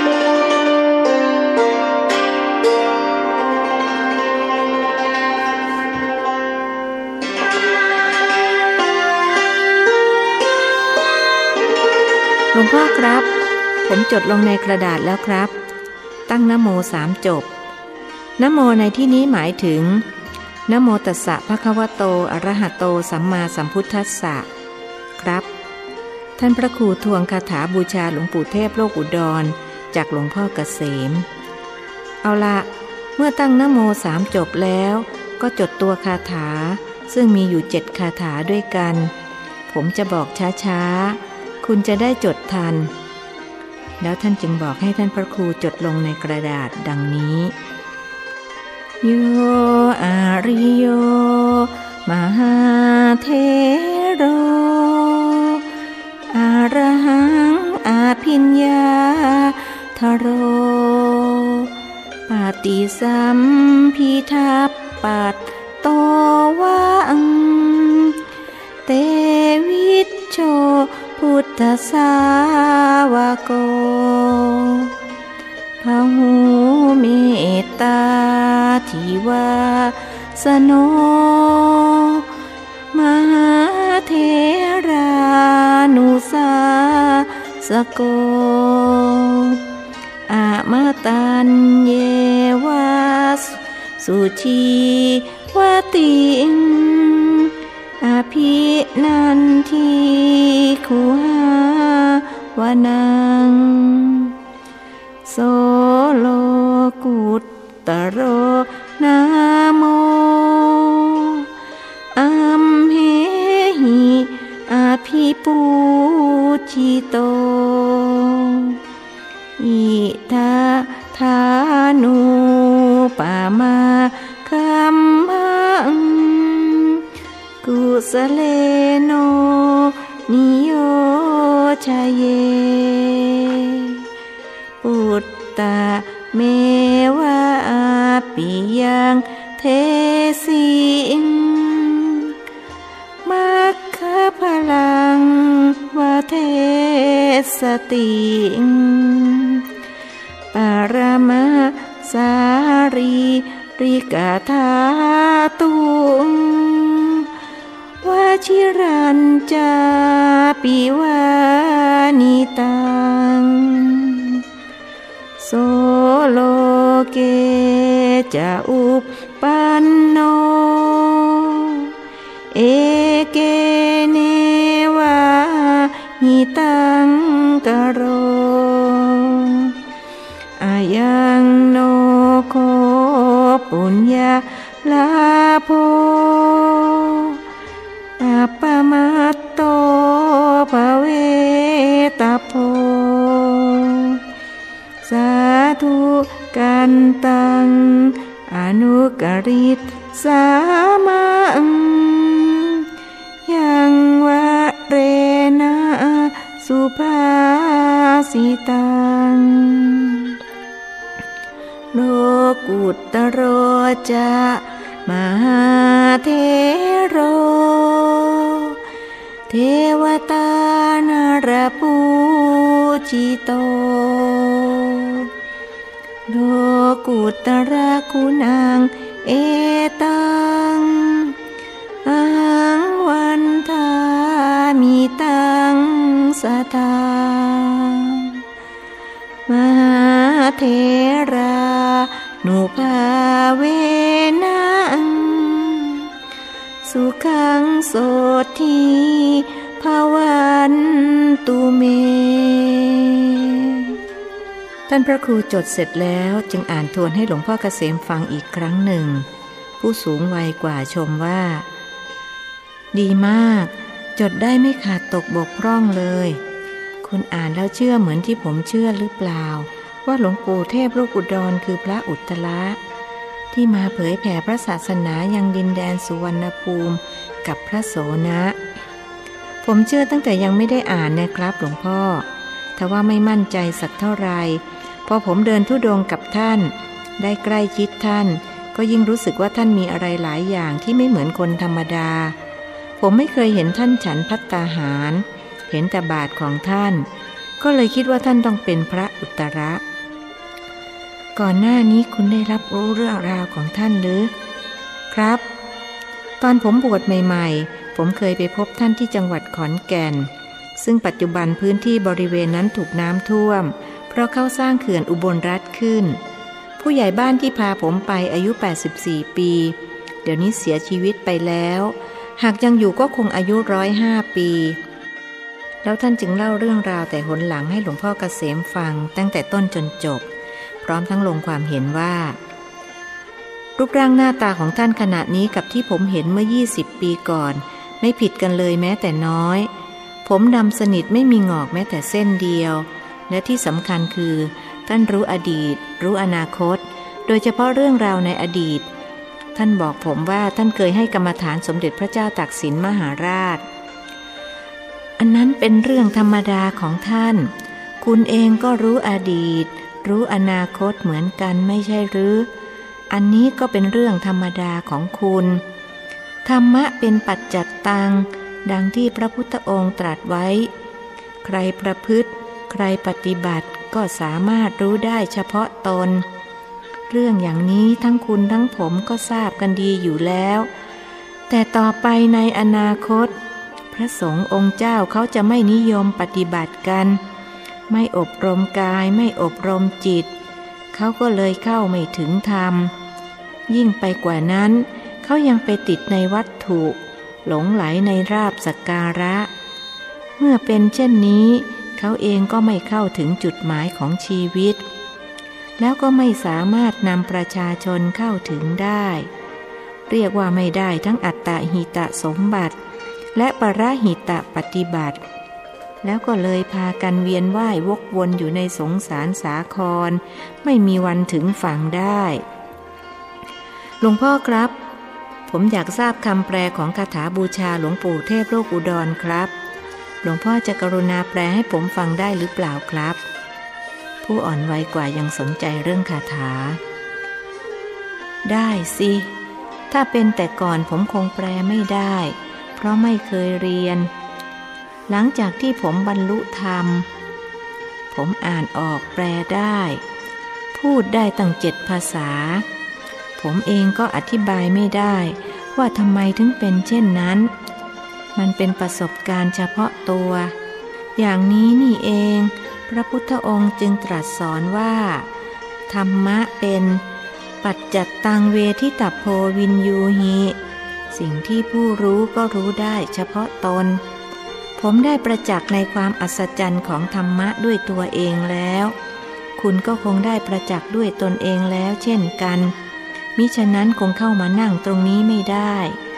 จริงไหมจริงครับผมต้องขออภัยที่เข้ามาโดยที่ลูกศิษย์หลวงพ่อไม่เห็นผมต้องการสนทนาธรรมกับหลวงพ่อโดยไม่มีบุคคลที่สามเข้ามาเกี่ยวข้องเพราะถ้าเขาไม่มีประสบการณ์แบบเดียวกันก็จะคิดไปว่าผมกับหลวงพ่อเพี้ยนคนสมัยนี้เขาตัดสินกันง่ายๆนะอะไรที่เขาทำไม่ได้อย่างเราเขาก็จะลงความเห็นว่าเราเพี้ยนจริงของคุณถ้าเขามานั่งฟังอยู่ด้วยต้องคิดว่าเราสองคนเพี้ยนอย่างแน่นอนเอาละคุณอยากรู้คำแปลของคาถาบูชาหลวงปู่เทพโลกอุดรผมก็จะแปลให้ฟังแปลโดยอัดนะถ้าโดยพยัญชนะผมคงไม่ถนัดก็อย่างที่บอกแล้วว่าผมไม่ได้เรียนมาเท่าที่สามารถแปลโดยอัดได้ก็นับว่าอัศจรรย์แล้วผมจะแปลทีละสองวรรคนะแล้วท่านจึงแปลโดยความและท่านพระครูก็จดบันทึกไว้ทุกถ้อยคำขอนอบน้อมแด่พระผู้มีพระภาคเจ้าพระองค์นั้นซึ่งเป็นผู้ไกลจากกิเลสตรัสรู้ชอบได้โดยพระองค์เองว่าสามครั้งพระมหาเถระผู้เป็นอริยเจ้าองค์ใดเป็นพระอรหันต์ผู้ทรงอภิญญาผู้บรรลุปฏิสัมภิทาพุทธสาวกผู้ได้วิชชาสามมีเมตตาต่อคนทั้งหลายเป็นวิหารธรรมพระมหาเถระผู้จำนาญในการสั่งสอนดำรงชีวิตอมตะยินดีในการอยู่ถ้ำคือป่าพระมหาเถระองค์นั้นมีนามว่าอุตตระอันพวกเราบูชาอย่างยิ่งเพราะอาศัยคุณธรรมในองค์ท่านชักชวนพวกเราประกอบกุศลทั้งหลายท่านให้ความรักพวกเราเหมือนบุตรแสดงมรรคและผลเท่านั้นพระธาตุของท่านส่องประกายดังเพชรพ ระมหาเถระอุบัติขึ้นในโลกและทำประโยชน์โดยส่วนเดียวด้วยนับเป็นบุญญาลาภของพวกเราอันหาประมาณมิได้พวกเราจะกระทำตามคำสั่งสอนของท่านอันเป็นยอดสุภาษิตอันหนึ่งพระมหาเถระนามอุตระเป็นที่เคารพ บ, บูชาของเทวดาและมนุษย์ทั้งหลายข้าพเจ้าจะกราบไหว้บูชาคุณของพระอุตระตลอดกาลทุกเมื่อด้วยอานุภาพแห่งพระมหาเถระขอความสุขสวัสดีจงมีแด่ข้าพเจ้าทุกเมื่อเทินเป็นอย่างไรบ้างผมแปลพอใช้ได้หรือเปล่าดีทีเดียวครับทำให้ผมรู้จักหลวงปู่เทพโลกอุดรมากขึ้นผมจะไปรายงานท่านตามที่ได้ทราบจากหลวงพ่อนะครับแต่ว่าท่านก็ให้ผมทำการบ้านเกี่ยวกับหลวงพ่อไปส่งท่านด้วยเช่นกันข้อนั้นผมรู้แล้วก็อย่างที่ผมพูดไปเมื่อตะกี้นั่นแหละว่าคุณจะต้องทำการบ้านเกี่ยวกับผมไปส่งท่านส่วนการบ้านที่เกี่ยวกับท่านผมสมัครใจทำเองโดยที่ท่านไม่ได้สั่งคุณก็ช่วยเอาไปส่งด้วยก็แล้วกันผมอยากรู้ว่าท่านจะว่าอย่างไรผมเองก็อยากรู้เช่นกันครับว่าท่านจะว่าอย่างไรนั่นสิเราสองคนเกิดอยากรู้เรื่องเดียวกันก็แปลกดีนะเขาเรียกว่าแปลกแต่จริงนะครับหลวงพ่อเอาเถอะจะแปลกหรือจะจริงอะไรก็แล้วแต่ผมว่าคุณน่าจะลงมือทำการบ้านได้แล้วประเดี๋ยวจะดึกจนเกินไปหลวงพ่อเกษมเตือนครับถ้าเช่นนั้นผมก็ขอกราบเรียนถามประสบการณ์การบรรลุธรรมของหลวงพ่อครับผมอยากทราบว่าจะเหมือนกับประสบการณ์ของผมหรือไม่ท่านพระครูลงมือทำการบ้านคงไม่เหมือนกระมังผมว่าสิ่งที่เกิดกับผมคงไม่เหมือนกับใครในโลกเรื่องของประสบการณ์ทางจิตนั้นผมว่าคนหนึ่งก็แบบหนึ่งสิบคนก็สิบแบบไม่เช่นนั้นจะมีพระสาวกที่เป็นเอตทัคคะเกิดขึ้นในโลกหรือจริงดังที่หลวงพ่อพูดโบราณท่านจึงว่าไม้ไผ่ต่างปล้องพี่น้องต่างใจไม้ไผ่ลำเดียวกันแต่ละปล้องยังสั้นยาวไม่เท่ากันพี่น้องคลานตามกันมายังต่างจิตต่างใจกันผมลืมนึกถึงข้อนี้นิมนต์หลวงพ่อเล่าต่อเถิดครับหลวงพ่อเกษมจึงตั้งต้นเล่าว่าการบรรลุธรรมต้องเอาชีวิตเข้าแลกเลยนะท่านพระครูเราต้องยอมตายจึงจะได้ธรรมะผมจึงเห็นด้วยกับคำกล่าวที่ว่ามรรคผลนิพพานอยู่เลยความตายไปนิดเดียวครับหลวงพ่อข้อนี้ผมเห็นด้วยอย่างยิ่งตอนผมปฏิบัติอยู่ในป่าดงพญาเย็นผมก็ตั้งจิตอธิษฐานว่าผมยอมตายแล้วก็เกือบตายจริงๆแต่พอผ่านความตายไปได้มันโล่งไปหมดสุขจนพรรณนาไม่ถูกทำให้ผมระลึกนึกถึงพระพุทธวจนะ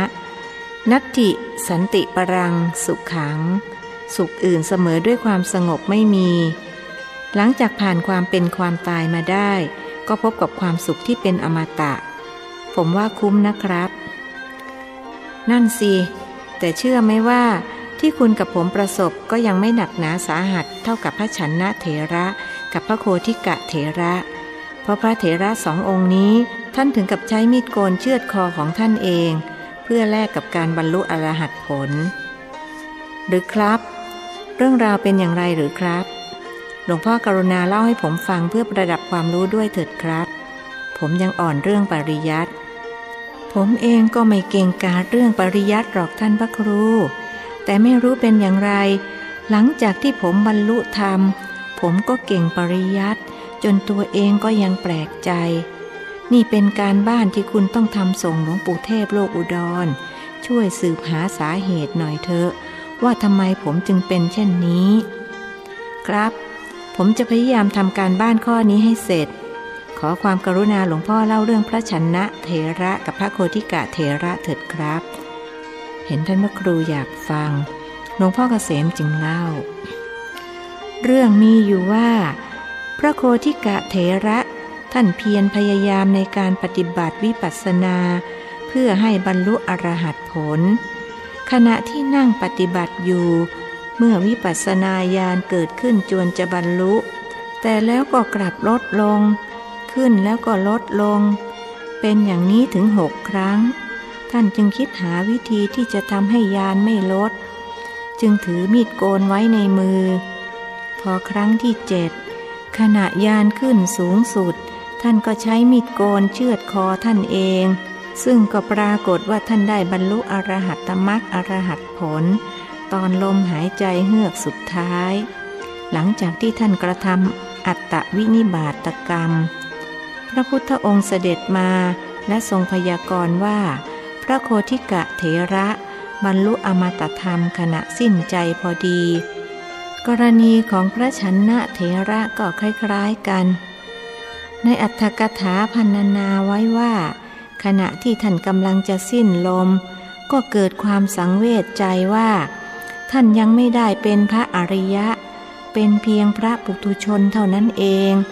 แล้วท่านก็ใช้ความสังเวชใจมาเป็นอารมณ์กรรมฐานเจริญวิปัสสนาญาณและบรรลุอรหัตตมรรคอรหัตตผลตอนขาดใจพอดีถ้าพระเถระสององค์ไม่บรรลุเป็นพระอรหันต์คงต้องไปตกนรกนะครับเพราะเท่ากับเจตนาฆ่าตัวตายท่านพระครูลงความเห็นนั่นสิผมว่าท่านเสี่ยงมากเกินไปโชคดีที่บรรลุไม่เช่นนั้นก็ต้องเป็นอย่างที่คุณว่ามาพระชันนะเถระเป็นองค์เดียวกับพระชันนะที่เคยเป็นคนสนิทของเจ้าชายสิทธัตถะหรือเปล่าครับคนละองค์องค์หลังท่านดื้อว่านอนสอนยากเรียกว่าขาโสวจัสตาอันเป็นมงคลข้อที่ยี่สิบแปดในมงคลสามสิบแปดข้อพระพุทธองค์มีรับสั่งให้ลงพรหมทานแก่พระชันนะตอนหลังท่านจึงรู้สำนึกและเดินทางรอนแรมไปหาครูบาอาจารย์ให้สอนแต่เพราะความดื้อรั้นและทรนงของท่านทำให้ไม่มีใครอยากสอนหรืออยากเสวนาด้วยในที่สุดท่านเดินทางไปถึงเมืองโกสัมพีและได้พบกับพระอานนท์ซึ่งพำนักอยู่ที่โคสิตารามพระอานนท์ท่านมีอัธยาศัยเอื้อเฟื้อชอบช่วยเหลือผู้อื่นจึงยอมสอนให้เพราะตอนนั้นท่านก็บรรลุอรหัตผลแล้วคุณรู้ไหมพระอานนท์ท่านบรรลุอรหัตผลตั้งแต่เมื่อไรผู้เล่าถามผู้ฟังหลังพุทธปรินิพพานสามเดือนครับถูกแล้วพระชันนะท่านดื้อดึงมีทิฏฐิมานะมากจึงไม่สามารถบรรลุอรหัตผลในช่วงที่พระพุทธองค์ทรงดำรงพระชนชีพอยู่ต่อเมื่อมาพบกัลยาณมิตรคือพระอานนท์ท่านจึงสามารถบรรลุธรรมสูงสุดได้หลังจากที่ปรับปรุงตัวเองเสียใหม่คุณเห็นหรือยังว่าโสวจัสตานั้นมีความสำคัญมากผู้ที่จะบรรลุอมตะธรรมจะต้องเป็นคนว่านอนสอนง่ายครับหลวงพ่อผมเห็นแล้วทีนี้ก็ขอนิมนต์หลวงพ่อเล่าประสบการณ์การบรรลุอมตะธรรมของหลวงพ่อเถิดครับก็อย่างที่พูดมานั่นแหละว่าจะต้องเอาชีวิตเข้าแลกแต่ก่อนอื่นผมขอถามคุณก่อนว่าอะไรหนักในโลกนี่เป็นคำถามที่พระพุทธองค์ทรงใช้บ่อยที่สุดผมขอตอบว่าขันธ์ห้าหนักในโลกครับแล้วผมก็มีประสบการณ์มาแล้วตอนปฏิบัติอยู่ในป่าดงพญาเย็นขนาดเปลือกตาของผมยังหนักจนลืมไม่ขึ้นรู้สึกเหมือนถูกหินทับไว้ถูกแล้วผมก็กำลังจะบอกคุณว่าตอนที่สภาวะธรรมขึ้นสูงนั้นศีรษะของผมหนักราวกับภูเขาสักสิบลูกมาทับไว้มันหนักและเจ็บปวดรวดร้าวราวกับจะระเบิดผมก็ท่องในใจว่าอดทนหนออดทนหนอแต่ความหนักและความเจ็บปวดรวดร้าวก็ไม่เบาคลายพอรู้ว่าจะทนไม่ไหวแล้วผมก็กลั้นใจพูดกับตัวเองว่าตายเป็นตายเท่านั้นแหละศีรษะผมระเบิดดังสนั่นหวั่นไหว ดังในความรู้สึกของผมนะมันดังสนั่นราวกับภูเขาไฟระเบิดนั่นเทียวผมเจ็บปวดสุดขีดแล้วก็เห็นลำแสงสีรุ้งพุ่งออกมาจากศีรษะผมเห็นในนิมิตนะครับไม่ได้เห็นด้วยตาพอสายรุ้งพุ่งออกมาผมก็เย็นซาบซ่านทั่วสารพางจิตบอกว่าผมบรรลุอมตะธรรมแล้วจิตบอกอย่างนี้แต่ปัญญาบอกผมว่าผมได้บรรลุปฏิสัมภิทาสี่ได้แก่อัฏฐปฏิสัมภิทาปัญญาแตกฉานในอัฏฐธรรมปฏิสัมภิทาปัญญาแตกฉานในธรรมนิรุตติปฏิสัมภิทาปัญญาแตกฉานในนิรุตติปรีชาแจ้งในภาษารู้ศัพท์ถ้อยคำบัญญัติและภาษาต่างๆปฏิภาณปฏิสัมภิทาปัญญาแตกฉานในปฏิภาณปัญญาบอกผมอย่างนี้แล้วหลังจากนั้นผมก็ทดสอบตัวเองโดยให้ทหารเรือที่เขาพูดได้หลายๆภาษามาพูดกับผมคุณเชื่อไหมเขาพูดภาษาอังกฤษมาผมก็เข้าใจและพูดกับเขาได้ภาษาฝรั่งเศสภาษาเยอรมันภาษาอิตาเลียนภาษาจีนภาษาโปรตุเกสและภาษาฮินดีรวมทั้งสิ้นเจ็ดภาษาไม่รวมภาษาไทยที่ผมพูดได้อยู่แล้วมันก็น่าแปลกนะครับท่านพระครูแปลกมากเลยครับเป็นอันว่าผมทำการบ้านเสร็จแล้วทีนี้คุณก็เล่าประสบการณ์ของคุณให้ผมฟังบ้างนึกว่าเรามาแลกเปลี่ยนประสบการณ์กันนิมนต์สมภารวัดป่ามะม่วงจึงเล่าประสบการณ์การบรรลุธรรมของท่านให้หลวงพ่อเกษมฟังค่ำคืนนั้นพระอริยเจ้าทั้งสององค์นั่งสนทนาธรรมกันอยู่ตลอดราตรีธรรมที่ท่านนำมาสนทนากันนั้นมิใช่โลกิยธรรมหากเป็นโลกุตตรธรรม